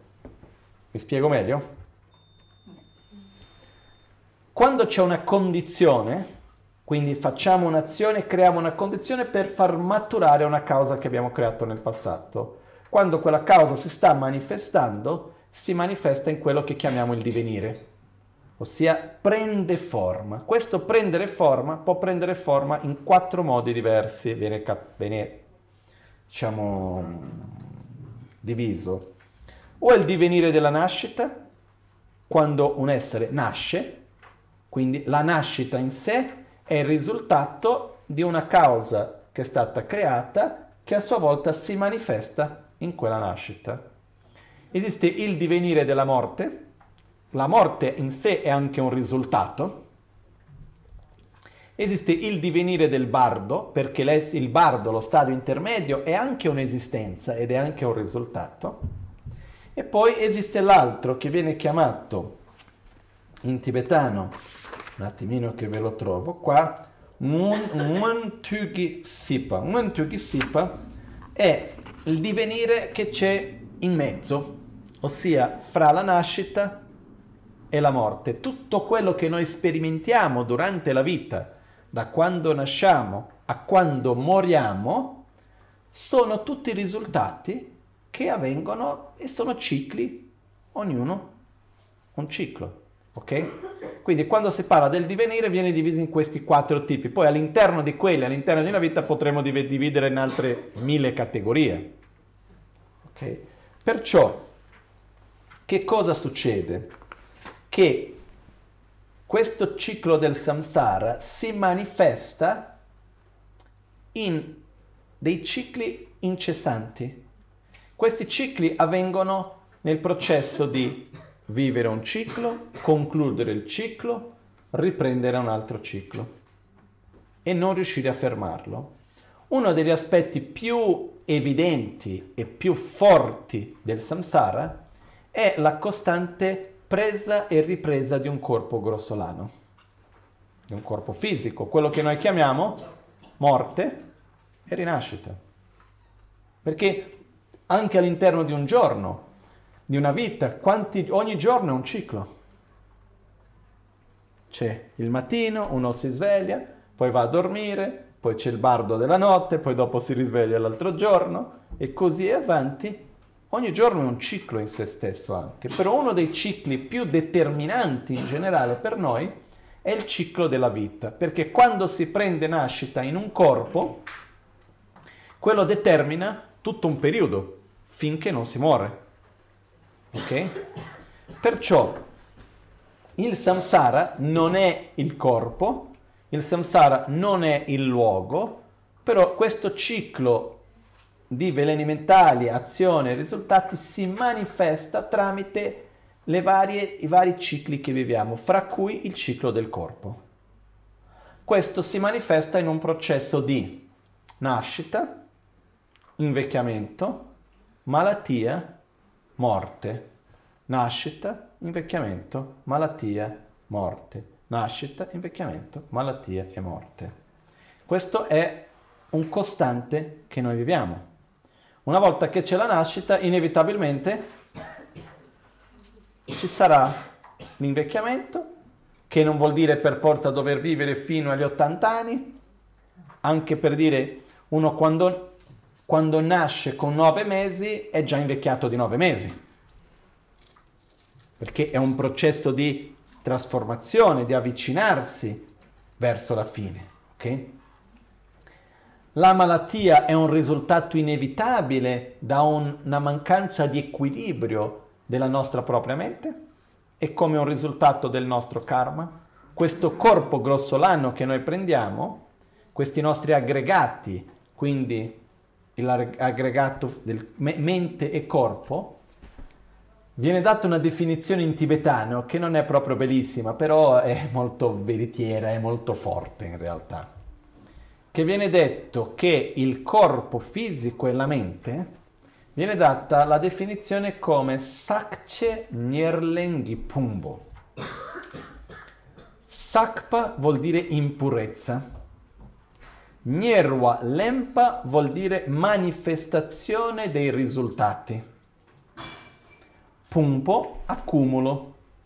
Quindi il corpo e la mente è dove si accumulano i risultati delle impurezze. Ok? Quindi nel dibattito quando dice c'è sofferenza, perché? Perché c'è l'accumulo dei risultati delle impurezze. Quindi finché ci sarà un corpo che accumula il risultato di quale impurezze? Veleni mentali e karma. Quindi dove si manifesta il risultato dei veleni mentali e del karma accumulato? Nel corpo e nella mente. Chiaro questo? Quindi finché io avrò corpo e mente inquinati da veleni mentali e karma, ci sarà sofferenza. Non importa dove io vada, non importa cosa io faccia. Ci è mai capitato di cercare di evitare la sofferenza in tutti i modi possibili e quando sembra che ci siamo riusciti si manifesta da una parte che non ci aspettavamo? Questo che cos'è? Che finché il mio corpo è inquinato dai veleni mentali e dal karma finché la mia mente è inquinata dai veleni mentali e dal karma, è, nel, è nella mente e nel corpo che si manifestano i suoi risultati. E quindi sofferenza. Questa viene chiamata Kyabaduce Gidungal, la sofferenza che tutto permea. E comprendere che la sofferenza che tutto permea è sofferenza, che la cosa principale che dobbiamo eliminare non è la sensazione di sofferenza, non è la rabbia come emozione distruttiva, ma sì è l'inquinamento del corpo e della mente dai veleni mentali e dal karma. Poi la rabbia fa parte anche, tutto il resto. Ma anche se io psicologicamente faccio il modo per arrabbiarmi meno e tutto il resto mi aiuta, ma se io c'ho ancora diverso un karma pesante con me, c'ho ancora i veleni mentali che si manifestano, prima o poi trovo una via per uscire. Perciò quello che accade è che nel ciclo del samsara questi risultati si manifestano quindi con nascita, invecchiamento, morte, malattia, morte e rinascita. Questo però avviene su t- diverse realtà diverse. Abbiamo diversi modi in cui si manifesta questo e possiamo avere dei momenti nei quali abbiamo dei cicli di una nascita piacevole e poi dopo possiamo ricadere in una nascita non tanto piacevole. Ok? All'interno di una vita cosa succede? Abbiamo dei momenti piacevoli e poi dei momenti di sofferenza. Non è perché io sono nel momento di piacere che necessariamente io rimarrò sempre lì. E non è perché sono in un momento di sofferenza che necessariamente rimarrò sempre lì. Abbiamo tanti cicli, sia della salute, sia dei rapporti con le altre persone, sia dei luoghi in cui viviamo, sia materiali economici, ci sono tanti momenti diversi. Ok? Quando riguarda la rinascita su un corpo grossolano, possiamo avere, secondo gli insegnamenti di Buddha, sei diversi tipi di rinascita che vengono divisi, questi sei diversi tipi di rinascita vengono divisi fra quelli che vengono chiamati indicativamente reami superiori e reami inferiori. La ragione per la quale vengono chiamati reami superiori ed inferiori non è perché uno è molto meglio dell'altro, dal punto di vista che uno è superiore all'altro e l'altro è inferiore, quindi da un punto di vista non è un, detto un, con un contesto peggiorativo, ma sì da un punto di vista dove c'è più sofferenza, meno sofferenza. Quindi più sofferenza più superiore, più, scusate, più sofferenza più inferiore, meno sofferenza più piacere più superiore. Ok? Un essere che si trova in un reame superiore non vuol dire necessariamente che sia un essere più elevato spiritualmente di uno che si trova in reame inferiore. Eh? Perché? Uno che rinasce, rinasce nel punto più alto, che viene chiamato il reami dei dei.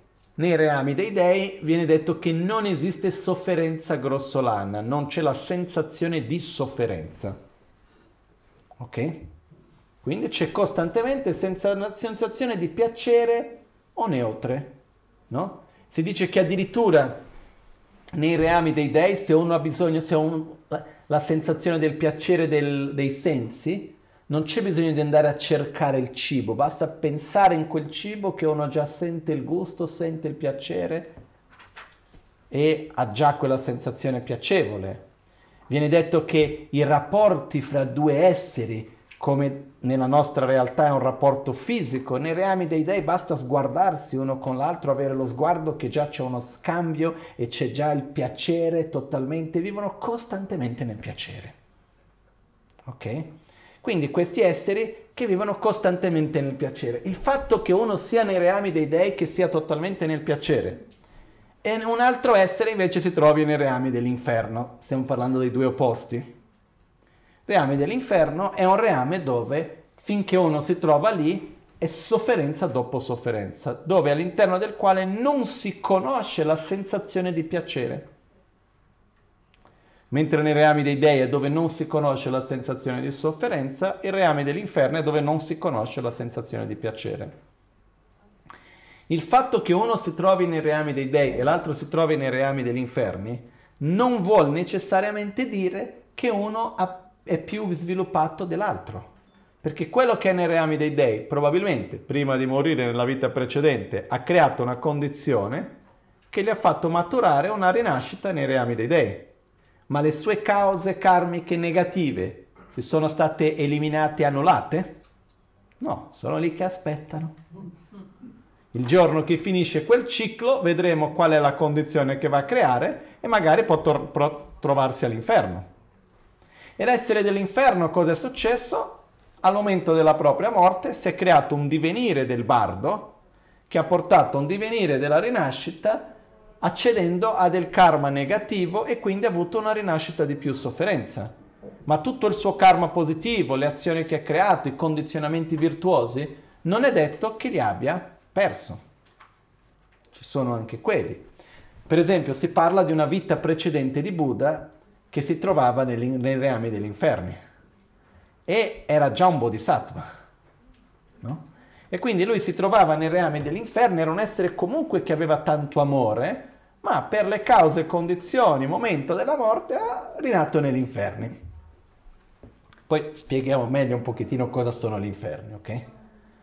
E si dice che questo, adesso non mi ricordo il nome, questa vita precedente del Buddha era negli inferni e mentre si trovava lì c'era questa, doveva portare come se fosse una sorta di un carro e c'aveva qualcuno che lo picchiava sopra per farlo andare velocemente, eccetera, e a fianco c'era un altro che portava insieme, un altro essere degli inferni che portava insieme il carro. O poi per terra bruciava il pavimento, tutte le descrizioni più atroci impossibile. E a un certo punto vede che quello a fianco di lui non ce la fa portare il carro e quindi comincia a essere picchiato da questo signore degli inferni che comincia a picchiarlo e lui sente compassione per il suo compagno e va a questo signore degli inferni e dice non picchiare lui, lascia che faccio io lo sforzo per due. A questo punto il Signore degli Inferni prende un grande martello e dice fatti i fatti tuoi, gli dà una martellata in testa lo uccide e lui rinasce in un reame superiore. Perché si dice che per uscire dagli inferni una delle cose necessarie è un'attitudine sincera e, ver- e vera di amore. Quindi è bastato quell'attimo di amore verso l'altro che l'ha fatto uscire. Adesso, prima di descrivere i sei reami, una domanda che qualcuno mi ha già fatto più di una volta, ma gli inferni esistono o non esistono? E che cosa sono gli inferni? Sono degli, es- dei luoghi fisici dove uno va? Com'è questo? Ok. Prima di tutto, nella visione che Buddha ci ha trasmesso, almeno da quello che ho capito io, da quello che Buddha ha trasmesso, gli inferni non è che è un luogo dove uno è condannato per l'eternità. Semplicemente uno crea cause e condizioni nel momento della morte e fa accedere a un karma negativo e quindi rinasce in uno stato di sofferenza che prima o poi si esaurisce e muore nell'inferno e ha un'altra possibilità di rinascita in altri reami. Ok? Questo è un aspetto.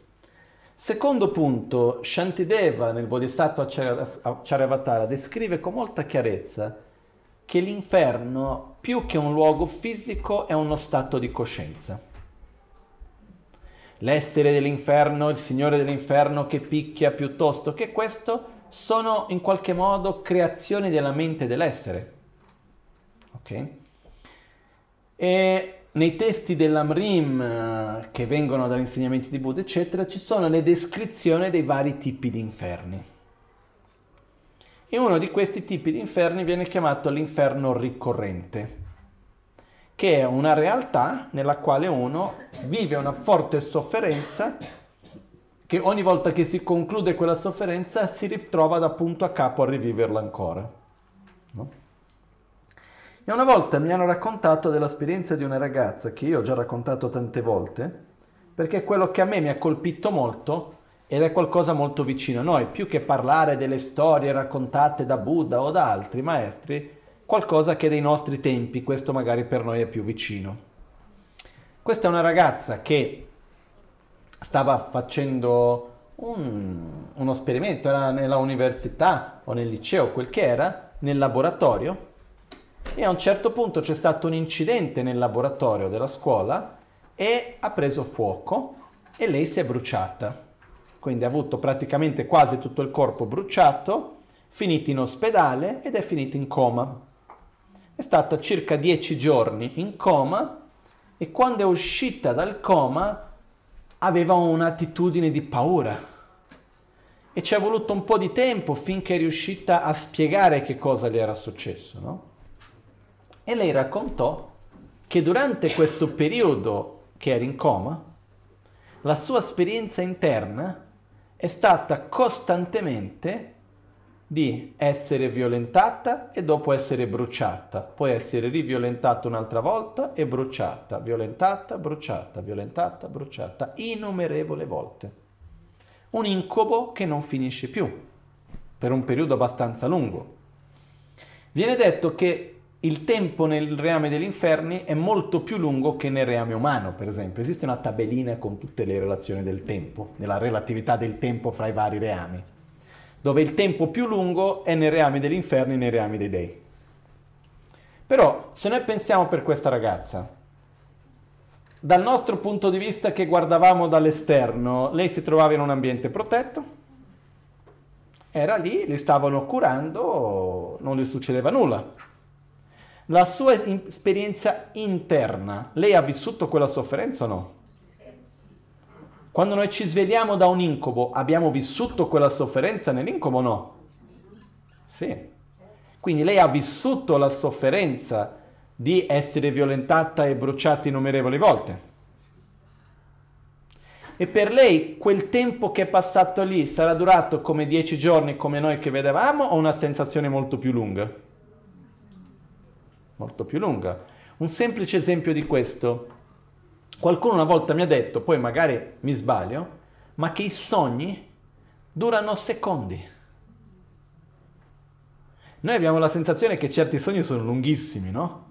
ma che in realtà i sogni durano semplicemente secondi. Che un sogno non può durare più di 30 passa secondi, non mi ricordo quello che mi avevano detto, poi io non, non ho la certezza di questo, non ho la conoscenza per poter parlarne, però che i sogni in generale sono molto veloci. Ma io, io, certe volte ho dei sogni che sembrano che sono passate settimane, non lo so, che succede di tutto e di più, eccetera, eccetera. Ok? Quindi la relatività del tempo è molto chiara. Quindi per questa ragazza che viveva questo stato, quanto tempo è passato come percezione? Molto, molto, molto tempo. Quella sofferenza l'ha vissuta. Quindi se questo non è uno stato dell'inferno ricorrente, ditemi che cosa lo sia. Per me questa ragazza ha vissuto un'esperienza dei reami degli dell'inferno ricorrente. Perciò è possibile rinascere in stati senza un corpo grossolano magari, ma dove uno è come immagina rinascere in un incubo e non riuscire a svegliarsi più per un periodo lungo. Questo è quello che si intende per inferni. È possibile che una persona all'interno di un corpo umano sia in un reame degli inferni? Qual è la definizione più profonda dei reami degli inferni? Uno stato dove c'è costante sofferenza e non conosce la sensazione di piacere. La differenza qual è? È che una cosa è uno stato che nasce e poi dopo di un po' naturalmente finisce e se uno ha un po' di lucidità sa che finirà. Negli stati degli inferni uno è in uno stato di sofferenza e non vede la possibilità che finisca. Ok? È uno stato nel quale c'è una sofferenza costante e non riesce a venire fuori, non riesce neanche a vedere la possibilità di un'uscita di quello. Ok? Questo è quello che si intende per i reami degli inferni. Poi ci sono due tipi di reami degli inferni, gli inferni caldi e gli inferni freddi. La caratteristica principale qual è? Gli inferni caldi non sono caratterizzati da un luogo dove uno va, ma l'inferno caldo è caratterizzato dall'odio e la rabbia. È dove c'è sofferenza che uno reagisce con tanta rabbia, con tanto dinanzi alla sofferenza uno reagisce con rabbia. E quindi questo viene detto come gli inferni caldi. Gli inferni freddi è dove uno reagisce con profonda tristezza. Quindi gli inferni freddi è, una, è uno stato di mancanza di speranza, di, immaginate una, una, depressione moltiplicata al mille, a mille volte, no? È una cosa interna dove uno non c'è neanche, la, non c'è neanche il calore della luce. No? Che di solito quando si parla di inferni freddi uno immagina una realtà tutta bianca, ma in realtà è tutta buia perché non c'è neanche il calore della luce. Quindi è una realtà dove c'è una sorta di non speranza, di tristezza, di sofferenza molto forte. Però riusciamo a vedere la differenza fra i due? Prendiamo l'analogia del calore e del freddo, ma non vuol dire necessariamente essere in un luogo fisicamente caldo, in un luogo fisicamente freddo. Ok? Perciò i reami degli inferni vuol dire la peggiore fra le possibili rinascite che uno può avere. La buona notizia è che uno che rinasce nei reami degli inferni non vuol dire che deve essere lì per sempre, è un ciclo che comincia e prima o poi finisce. Ok? Poi abbiamo gli altri reami, vediamo quali sono. Abbiamo parlato degli inferni, andiamo a quello più in alto, un po' più di leggerezza. Abbiamo i reami dei dei. I reami dei dei, similmente ai reami degli inferni, è una realtà che c'è una rinascita che viene chiamata miracolosa, che è una rinascita che non richiede un'unione fisica e un processo fisico in un mondo materiale perché ci sia, perciò è una rinascita dove non c'è un corpo grossolano e quindi è immediata. Nei reami, sia nei reami dei dei che nei reami degli inferni non c'è il bambino, il neonato, il bambino, l'adolescente, l'adulto. Almeno questo, negli inferni non c'è l'adolescenza degli inferni. Per dire, uno nasce, nasce, è lì finito, non è che c'è questa cosa del processo per arrivare per. Ok? E dove anche l'attitudine di l'invecchiare è diverso, perché non c'è un corpo grossolano, quindi non c'è la vecchiaia come intesa da noi. Perciò una particolarità sia del reame degli inferni che del reame dei dei è questa, questo corpo, chiamiamo sottile, re, un, non è una realtà dove c'è un corpo fisico e quindi viene chiamata una nascita miracolosa, che è anche simile alla nascita che, tra virgolette, nascita che ci sono nei sogni. Quando uno in un sogno, a un certo punto sogniamo di essere in un posto bellissimo, arriviamo in quel posto piano piano, siamo bambini, poi cresciamo, tutto il resto, a un certo punto si crea tutta una realtà in un istante. È quello.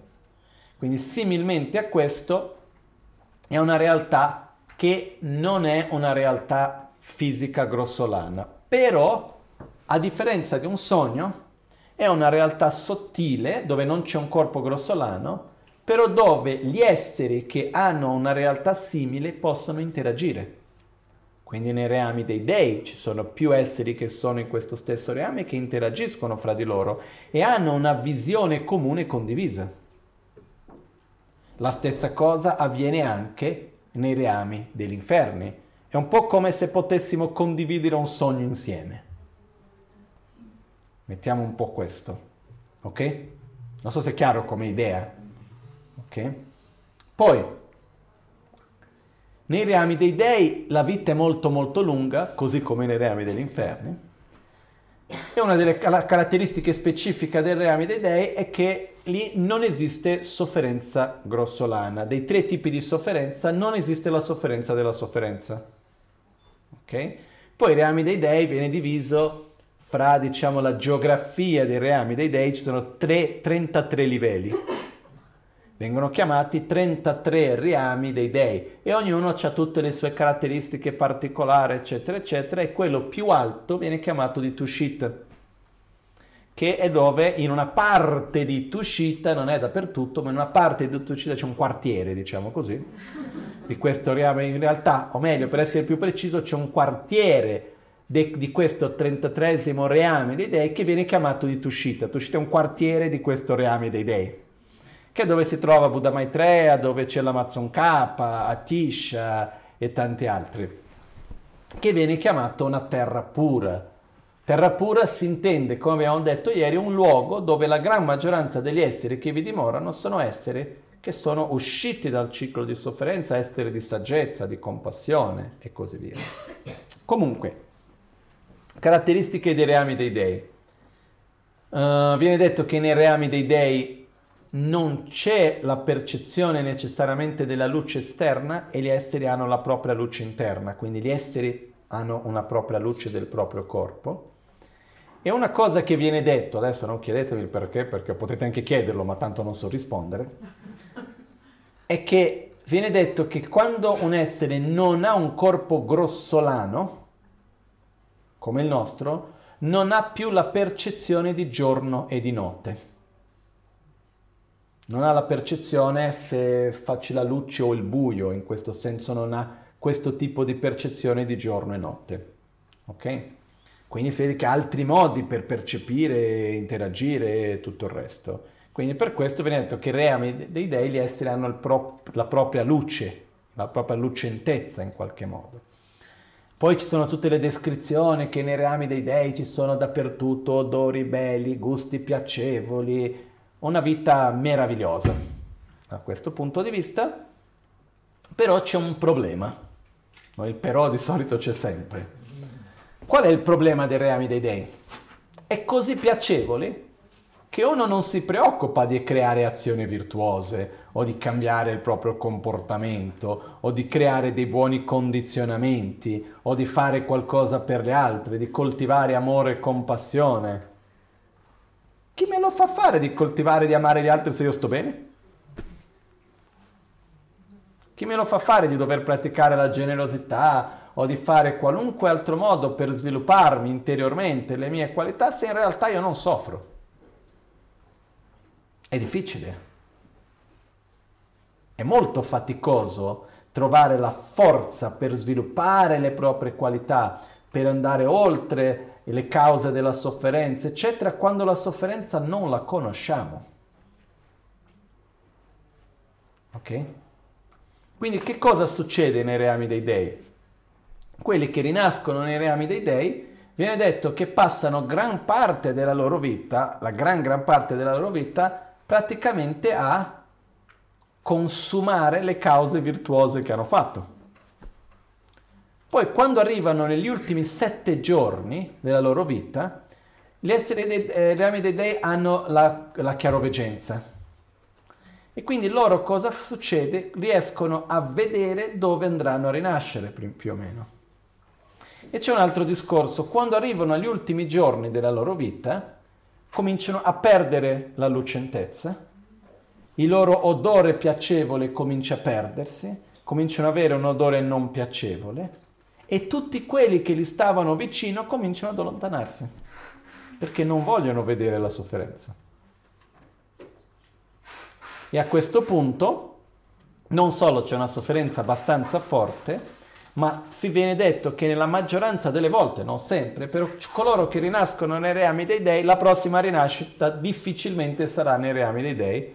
È un po' come ho consumato tutti i crediti che avevo, adesso mi tocca usufruire dei, dei debiti no?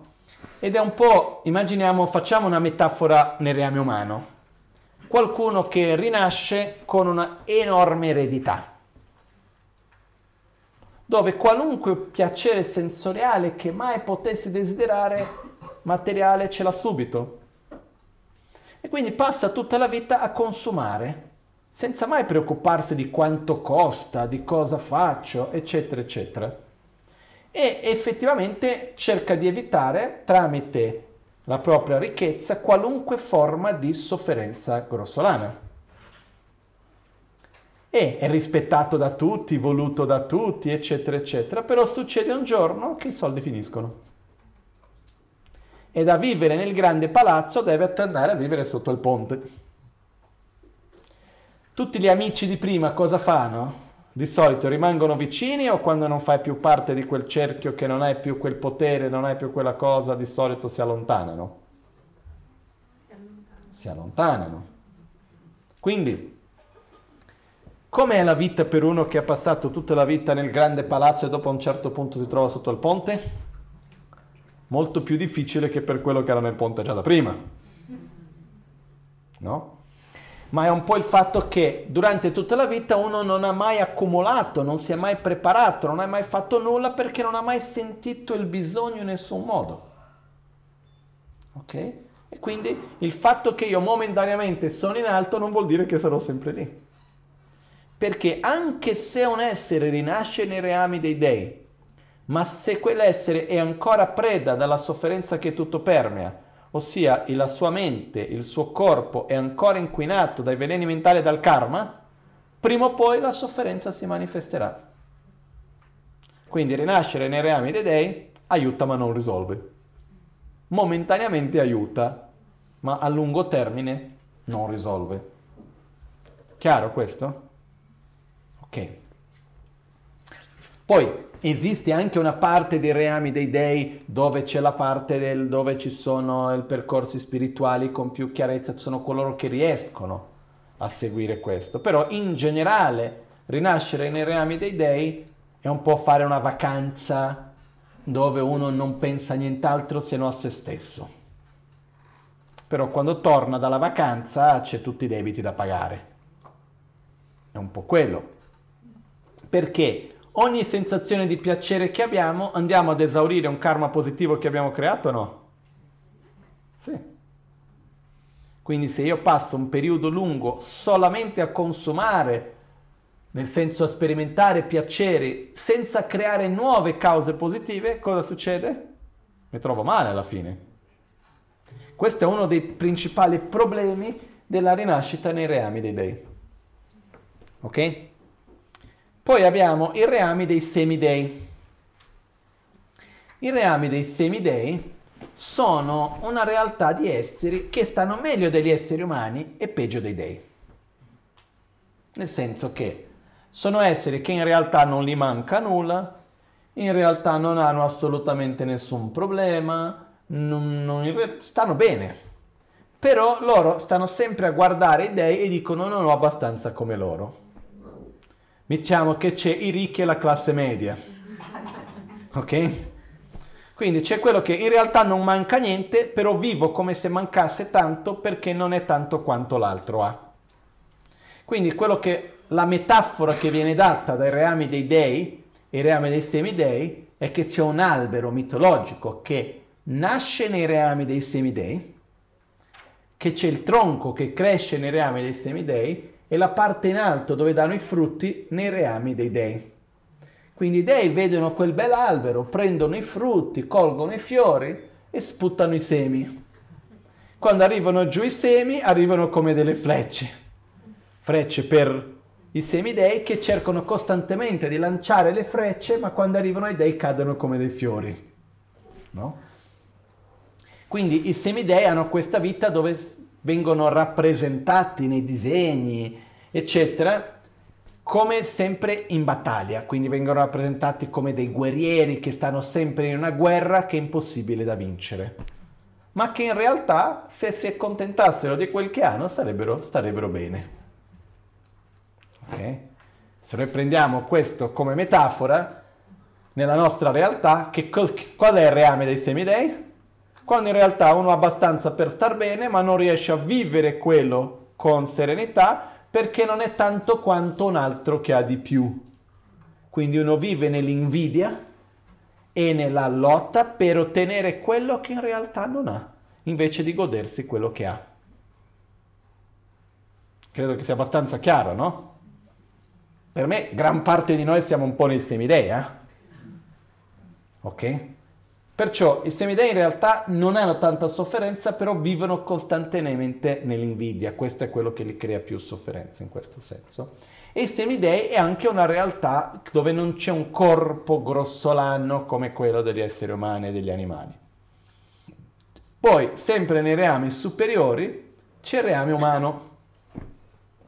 Il reame umano viene visto un po' come la via di mezzo, dove non c'è sempre sofferenza, non c'è sempre piacere, ma ci sono tutti e due.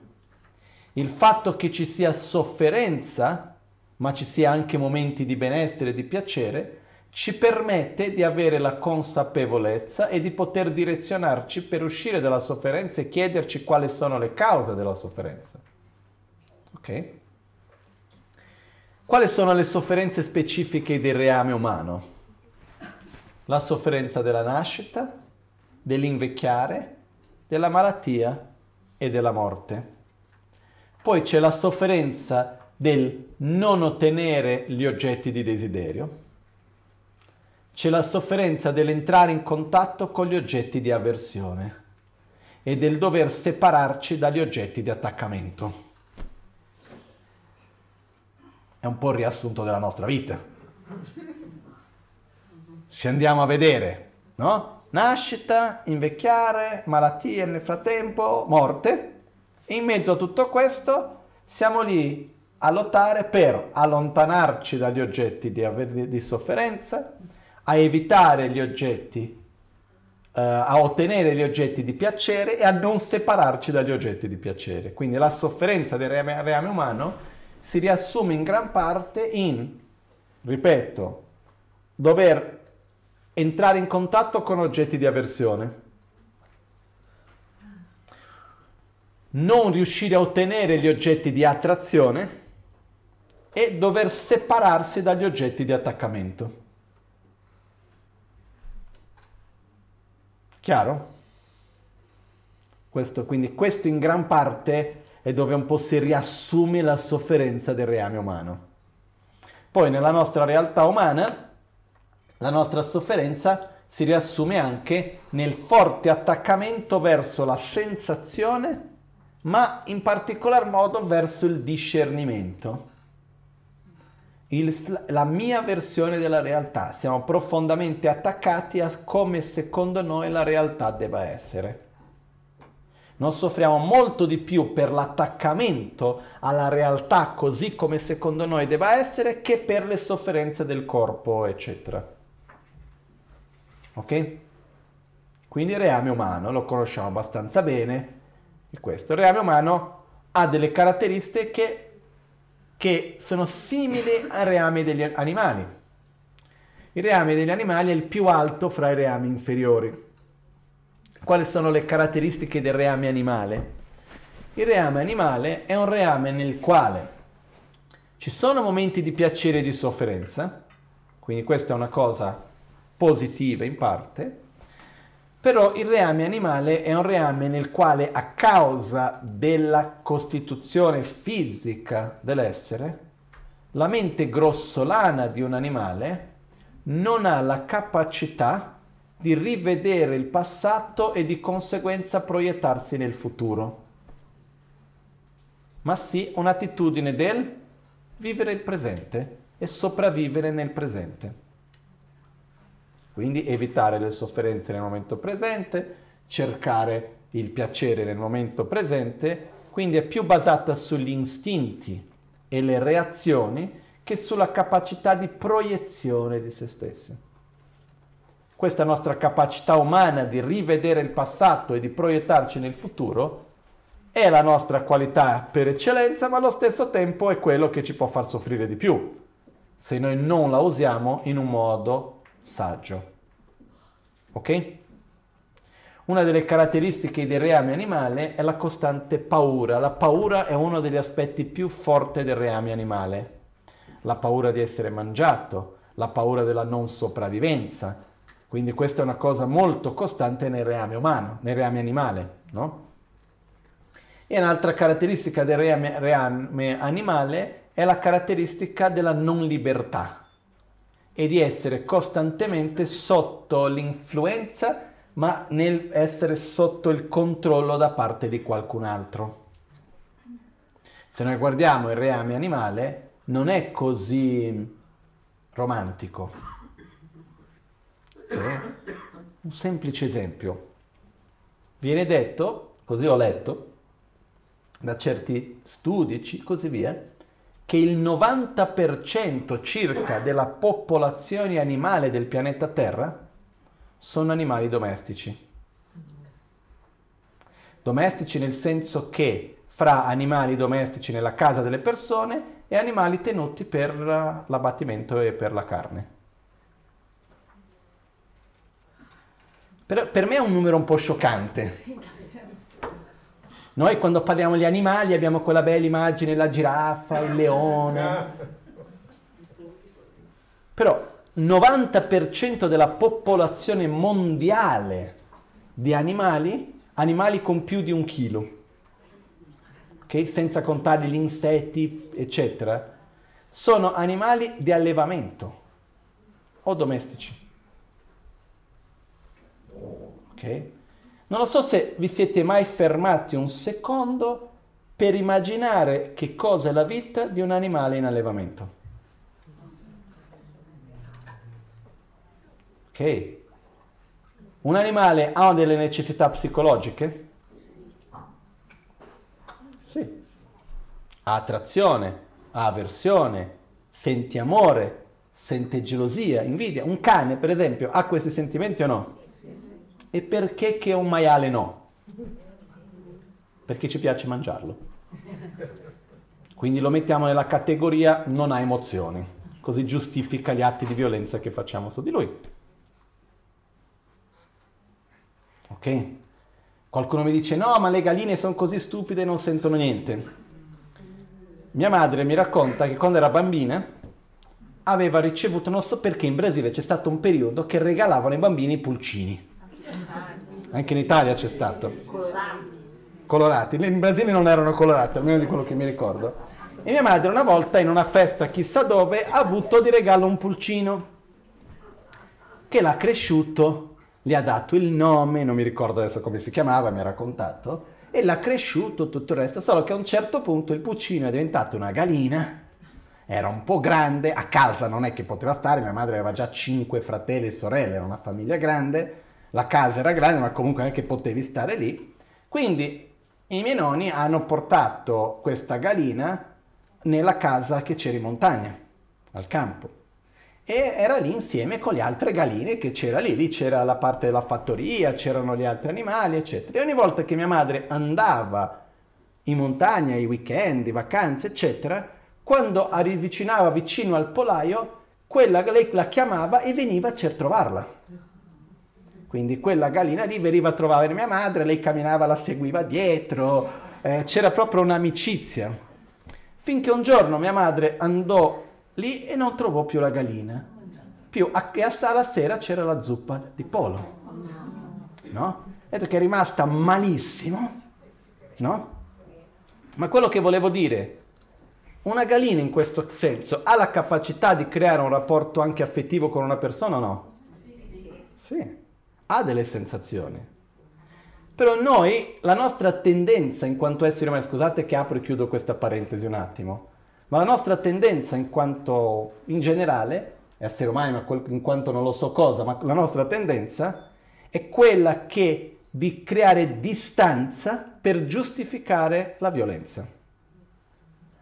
Ok? Quindi succede che, ne vediamo nella storia, i negri non sono esseri umani, gli ebrei sono inferiori, piuttosto che qualunque altro contesto sociale in cui si è creato, nel quale per giustificare si crea distanza. Addirittura ho letto che esiste una società, adesso non mi ricordo ben dove, perché io purtroppo quando leggo certe cose non do mai attenzione ai nomi, quindi poi dopo quando devo raccontare non mi ricordo mai i nomi. Comunque, questa società che vive ancora con una cultura animista, dove l'essere umano non è altro che un altro animale. Nelle culture animiste, non umaniste, le culture umaniste è dove l'essere umano è il centro dell'universo. Le culture animiste è dove l'essere umano non è altro che un altro animale e si trattano con rispetto uno verso l'altro. Ci sono alcune culture umaniste, eh, animiste, una in particolare, che loro quando usano la parola animale è la stessa parola che usano anche per essere umano, cioè una parola che definisce sia l'animale che l'essere umano. No? Però in alcuni posti, uno di questi popoli, hanno cominciato ad allevare certi animali. Quegli animali di allevamento hanno tolto da quella categoria. Quella parola non ricade più su di loro, hanno fatto di quegli esseri esseri inferiori. Perché la nostra tendenza qual è? Creare distanza per giustificare atti di violenza. È questo. Ok? Quindi quando noi guardiamo il reame, chiudo la parentesi, se no vado avanti, non è l'argomento di oggi. Quello che succede che cos'è? Il reame degli animali è un reame dove c'è costantemente, generalizzando, tanta paura, e dove uno non ha il controllo, molto spesso non ha il controllo della propria vita. E quando pensiamo al reame animale è inutile pensare al cane che avete a casa, il gatto che avete a casa, la tartaruga che avete, che trattate con amore e tutto. Questo è la elite della elite degli esseri dei reami animale. Però pensiamo a tutti gli esseri che vivono, tutti gli animali che vivono in uno stato di costante sofferenza, costante paura, che subiscono delle violenze pazzesche hanno zero libertà sulla loro propria vita. Ok? Quindi questo è reame animale in generale. Perché c'è ogni tanto qualcuno che dice no, io vorrei rinascere nei reami animali, è più bello che guarda com'è un'aquila, guarda com'è il cagnolino che è sempre contento. Non è proprio così. Ok? Poi Qual è la principale differenza che c'è fra un essere umano e un essere animale? Il corpo grossolano e di conseguenza la mente grossolana. Un essere umano può rinascere come un animale e quello che cambia che cos'è? I condizionamenti che uno porta in questa vita, le impronte karmiche, uh, il carattere a livello più profondo, uno si porta in vita anche come animale. Però la differenza principale è, riguarda la mente grossolana, no? Comunque, no, ci sono certe storie, ma no, brevemente, se no rimane lì. In Tibet c'era una tradizione che viene chiamata Powadrumchuk. Powadrumchuk è la trasferenza di coscienza ancora in vita che poi hanno detto che questa tradizione è stata eliminata. C'era un maestro che si chiamava uh, Ra Lotsawa e lui non ha fatto in modo che questa tradizione si perdesse totalmente perché era usata in un modo sbagliato. Ma era una conoscenza che si racconta che era la capacità di prendere, di rincarnare prima di morire. In qualche modo uno prendeva il corpo di uno che era ancora in vita, lo faceva andare alla prossima vita e prendeva quel corpo. In pratica, in qualche modo, invece di dover rinascere da bambino, eccetera, mi piace quel corpo lì, boom, praticamente uccido quello, lo mando alla sua prossima vita e prendo il suo corpo. Si parlava dell'esistenza di questo. E uno di quelli che sapeva fare questa tecnica eh, era uno dei maestri anche nella tradizione buddista che si chiamava Marpa e in una delle sue descrizioni c'è un momento nel quale lui descrive aver preso il corpo di un animale, non mi ricordo, lui stava un giorno camminando e ha visto il corpo di un animale che stava appena morto e lui ha preso quel corpo. E quindi e lui descriveva dopo qual era la sensazione che ha trovato la sua mente ottusa, nel senso che una mente molto più primaria, molto più elementare, molto più basata sugli istinti senza la parte concettuale di proiezione, eccetera, eccetera, eccetera. E lui dice che quando ha visto che stava perdendo la sua capacità di osservare, di percepire, a un certo punto ha tornato indietro e per così dopo ehm, ha voluto anche un po' di tempo per ritornare a riprendersi un po'. No? Al di là del fatto che se crediamo o non crediamo, cambia nulla. Quello che succede che cos'è? La mente animale non ha a principio questa caratteristica di riuscire a rivedere, analizzare, elaborare, proiettare questa capacità cognitiva come gli esseri umani hanno. Che da un lato è un bene, però non permette di usarla nel modo positivo. Se noi usiamo nel modo positivo abbiamo una marcia in più incredibile. Se usiamo nel modo negativo, prendiamo quella macchina veloce e la sbattiamo da qualche parte, che è quello che noi stiamo facendo in realtà, in parte, parlo come umanità. Ok? Comunque, reame degli animali, abbastanza chiaro. Poi c'è l'ultimo reame da spiegare che viene chiamato reame degli spiriti famelici. Il reame degli spiriti famelici viene descritto come un reame che gli esseri che sono nel reame degli spiriti famelici hanno lo stesso potenziale cognitivo degli esseri umani, però vivono costantemente nella, fo- nella fame e nella sette. E per questo, essendo costantemente preda dal dolore, dalla sete e dalla fame, quello che accade è che non riescono mai a sviluppare e a utilizzare quella capacità che hanno. Quindi vengono descritti come esseri che hanno una gola molto sottile, una pancia molto gonfia e sono molto magri. Viene detto che qualunque cosa fanno fatica, passano dei centinaia d'anni per trovare un, un granello di riso, e quando riescono a trovare un pochettino di cibo fa fatica a passare dalla gola e quando entra nella pancia piena di fuoco si brucia tutto e non riescono a essere soddisfatti. Ok? Quando una volta ero in Tibet, mio maestro mi aveva descritto questo, io il giorno dopo ho preso delle foto di alcune persone, ahimè, che esistono in paesi dove c'è tantissima fame e gli ho fatto vedere a lui. Perché la descrizione è perfetta. Una persona che nasce nella fame, passa la vita nella fame, ci sono purtroppo degli esseri umani che subiscono queste condizioni o no? Sì, che crescono, sono estremamente magri ma hanno la pancia estremamente gonfia, vengono descritti nei testi avendo la pelle scura. Purtroppo questo avviene spesso in Europa non ho mai visto questo tipo di realtà, ma in certi paesi in Africa è qualcosa che è già accaduto, se non accade ancora. No? E quindi quello che succede che cos'è? Sono persone che hanno lo stesso potenziale uguale, ma una persona che si trova in questo stato, anche la capacità cognitiva in un cervello che non ha mai riuscito a ricevere un buon nutrimento, si sviluppa? No. Una persona che è costantemente nella fame riesce ad avere altri obiettivi, No. Qualcuno dice, ma tanto non si abitua a aver fame. No. Quindi questo è un esempio di quello che per me è l'esempio più reale e più vicino di quello che viene chiamato il reame degli spiriti famelici. La caratteristica principale nei reami degli spiriti famelici è la costante insoddisfazione, ma non un'insoddisfazione concettuale, un'insoddisfazione fisica, una necessità di fame, di sete, non importa quanto uno riesca ad ottenere, non basta mai. E vengono detti che hanno una vita molto lunga, ma anche qua il tempo è relativo. No? Passare un anno in tanta fame, secondo me, passa molto più lentamente che un anno pieno di farture mangiando tutti i giorni. Ok?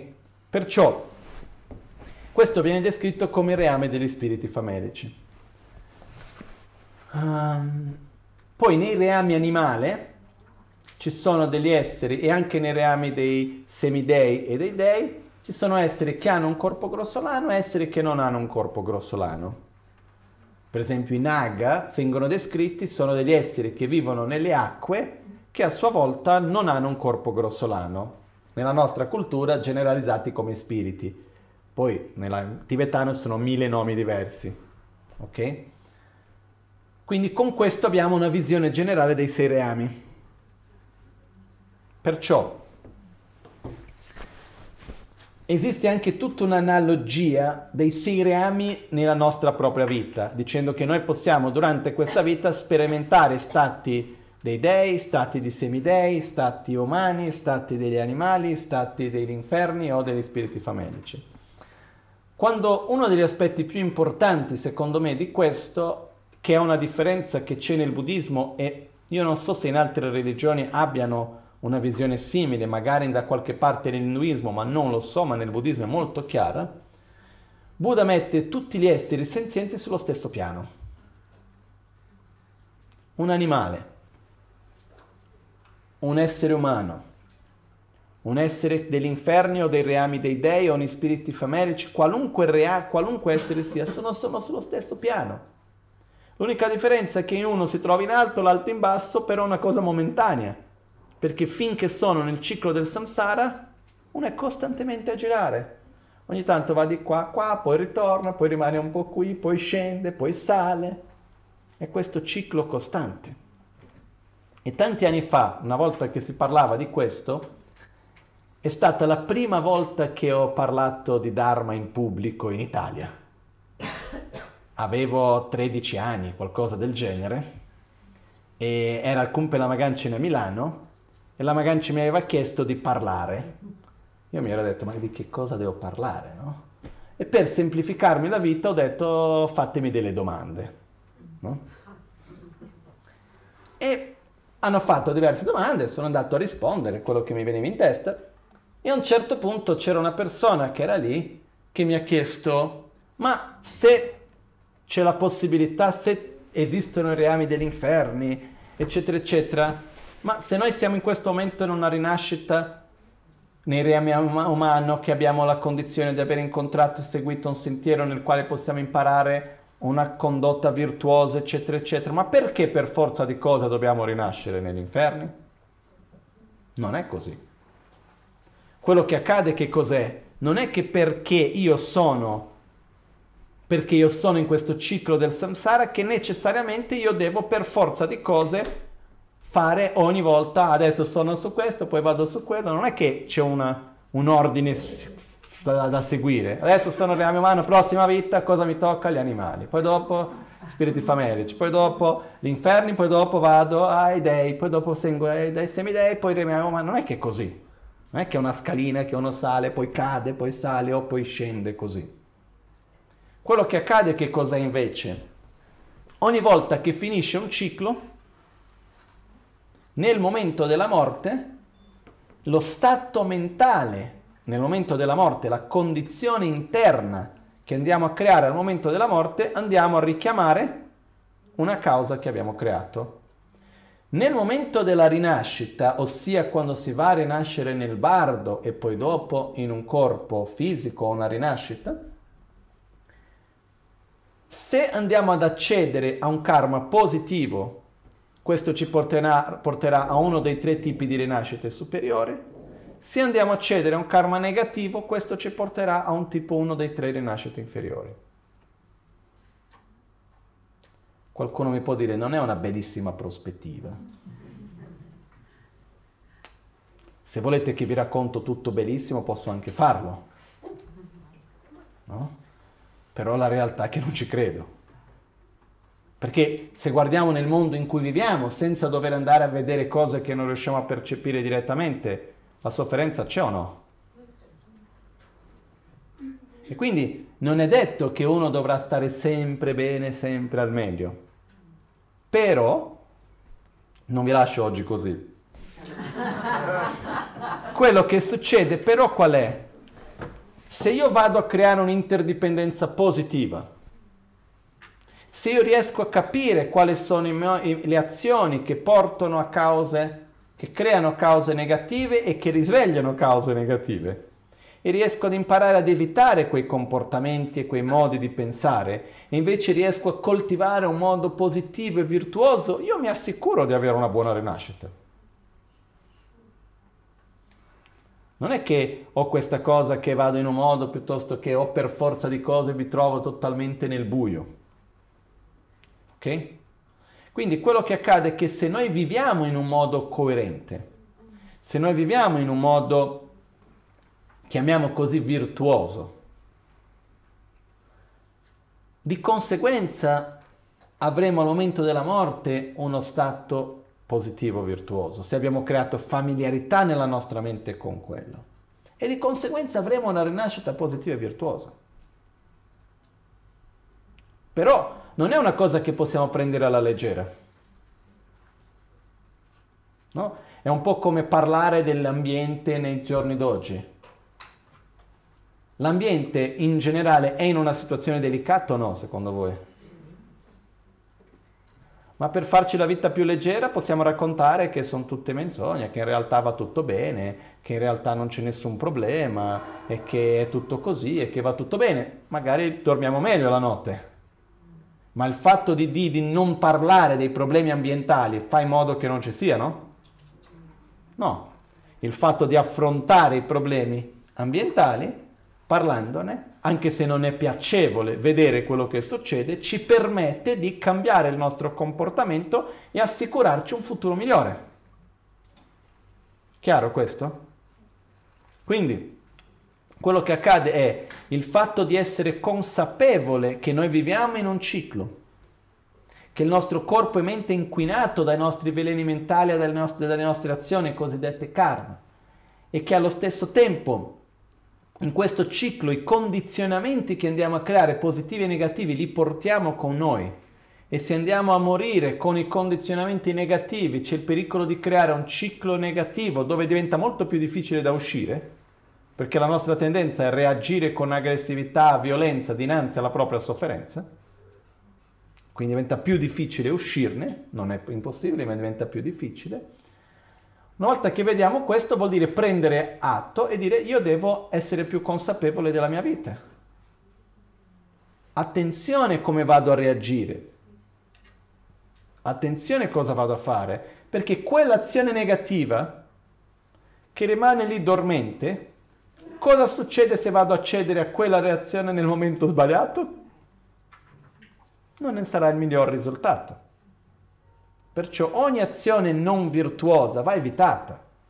C'è stata una scena che a me mi ha colpito. Ah, alcuni anni fa, eh, era il, set, il 6 luglio, quindi il giorno prima del compleanno della Maganchen, o il 7 luglio, mi ricordo, uno dei due, 6 o 7, e era di notte e qualcuno mi chiama dicendo guarda il soffitto del gompa è crollato. E dico ma dai, non esagerare. Vengo giù, era lunedì 18 mi ricordo, stavo camminando perché era una lunga giornata, avevo appena, eh, no, non è, quella è stata un'altra situazione, mi sono confuso, però era lunedì 18, stavo camminando fra qua, fra Bea Albagnano, sono andato a camminare un po' e vengo giù e vedo tutto crollato effettivamente, no? E il giorno dopo eravamo lì col soffitto totalmente crollato, tutto lì, mandala per terra, un caos totale. E io appena ho visto questo, prima sensazione di sollievo, perché qualche ora prima c'erano 200 persone lì dentro, 300 persone, anche se non sarebbe successo più di tanto, più che la paura, perché quando è crollato con la forza dell'aria, anche i bicchierini di vetro non si sono rotti, quindi non è che avesse fatto chissà che cosa, però i cavi elettrici non era il massimo della situazione. Fatto sta che ci siamo messi a pulire, togliere tutto, eccetera, eccetera, diversi di voi eravate lì, e mentre stavo facendo questo viene una persona che vede quella situazione, no? il nostro tempio a un certo punto tutto bellissimo, a un certo punto tutto crollato all'interno, vede quello e comincia a piangere. Ma cosa è successo dal dispiacere di vedere quello? E a me mi è venuto, quella situazione mi ha, mi ha colpito in un modo particolare, perché mi ha dato la forte sensazione che era, ma questo non è niente. Qual è il problema? Nessuno si è fatto male. Solo una questione di tempo, energia, denaro, risorse e rifare lavoro, punto e rifaremo meglio di quello che era prima, così come l'abbiamo fatto. Ovviamente stando attenti ai tasselli che sono stati messi. Eh? Però quello che succede che cos'è? Io in quel momento mi è venuto un, pen- un, pensiero, ma che sono quei momenti che i pensieri non sono tanto concettuali, ma sono anche più profondi. E dicevo, se, se riuscissimo a vedere il male che fa un momento di rabbia e odio, è molto molto peggio che questo soffitto crollato. Noi non vogliamo vivere i risultati di sofferenza. A quel punto cosa dovremmo fare? Evitarne le cause. Noi prendiamo un coltello e ci mettiamo a tagliarci? A principio no, Mangiamo del veleno?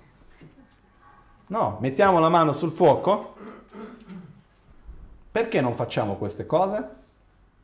Perché sappiamo che ci fanno male. Però le azioni di rabbia, odio, di violenza, di, fatte anche con l'invidia, con la gelosia, le azioni di violenza in generale su tanti ambiti, creano nel tempo dei risultati ma molto molto peggiori e molta più sofferenza. E che noi non riusciamo a collegare le due cose. Quindi, quello che accade è, quando noi vediamo i 12 C, i 12 anelli, vediamo che ogni azione che compiamo prima o poi manifesterà i suoi risultati, dove dobbiamo essere attenti? A vivere in un modo coerente. Se noi viviamo in un modo nel quale io agisco facendo quello che io credo che sia il più corretto ed è in coerenza con quello che sento. Agisco con rispetto, con gratitudine, con umiltà, con amore con generosità, non c'è nulla da temere. Se io agisco costantemente con odio, con rabbia, sono io la vittima del mondo, voglio distruggere questo e di qua e di là, a quel punto c'è tanto da temere. Non è mai troppo presto e non è mai troppo tardi eh? per cambiare attitudine su questo. Poi fra tutti i nostri comportamenti cominciamo a generare certi, cambiare certi comportamenti, altri hanno bisogno di più tempo. Però dipende tutto di come noi viviamo la nostra vita, quello che va a determinare ciò che avviene dopo. Ok? Un'ultima cosa, in generale il concetto degli inferni e dei reami inferiori è una cosa che negli insegnamenti buddisti dati in Occidente viene di solito messa da parte perché è una cosa che nella nostra mente occidentale non funziona tanto. Quindi viene tenuto da parte e si parla delle cose belle e punto. Capisco anche. Però non è quando si parla dei reami inferiori e della rinascita e così via, non è in un modo per far paura, non è nel modo di dire fai questo se no vai all'inferno se non farai quell'altro finirai all'inferno, non è per quello, no? Io mi ricordo nei primi anni del buddismo, quando ero in, in Brasile, c'era una persona che quando c'era il momento dello zog, c'era gente che non faceva la minima idea delle offerte del cibo, si metteva a mangiare prima dell'offerta e qualcuno che diceva non farlo perché sennò vai all'inferno. Ma dai, non è quello, non è cercare di imporre una disciplina o una moralità sulla base della paura. Non c'entra niente con quello. Non è che dobbiamo vedere parlare degli inferni per creare paura, ma sì per creare consapevolezza che se noi seguiamo una certa direzione i risultati sono conseguenti alle direzioni che, che scegliamo. E che nella vita può essere molto bella ma può essere molto brutta. E noi abbiamo la fortuna meravigliosa di avere delle condizioni ottime. Quindi dobbiamo mantenere queste condizioni. Come? Vivendo una vita che sia coerente, che sia virtuosa, che sia pacifica, che sia basata sul rispetto, sull'amore, sulla gratitudine, sulla generosità, sull'umiltà. Se noi facciamo questo, egoisticamente parlando, è meglio per noi stessi. No? Quindi io non voglio assolutamente che nessuno rimanga con paura, ma non voglio neanche che rimaniamo con la visione uh, naive, come si dice. Una visione naive sarebbe uh, ingenua neanche con una visione ingenua, no, ma tanto va tutto bene. Tanto va tutto bene se io agisco bene. È questo. Ok? Perciò non è assolutamente una cosa di mettere paura o di avere una brutta sensazione di qualcosa, non è questo, ma è un attimino guardarsi e dire devo stare attento. Per dire, parto per un viaggio, prendo la macchina. andrà tutto bene nel viaggio? Se guido bene, sì. Se invece di premere il, pre- il freno premo l'acceleratore, non lo so, però probabilmente qualcosa non andrà bene. Se invece di uh, girare a destra, giro a sinistra, se mi addormento e qualunque altra cosa, non andrà tutto bene.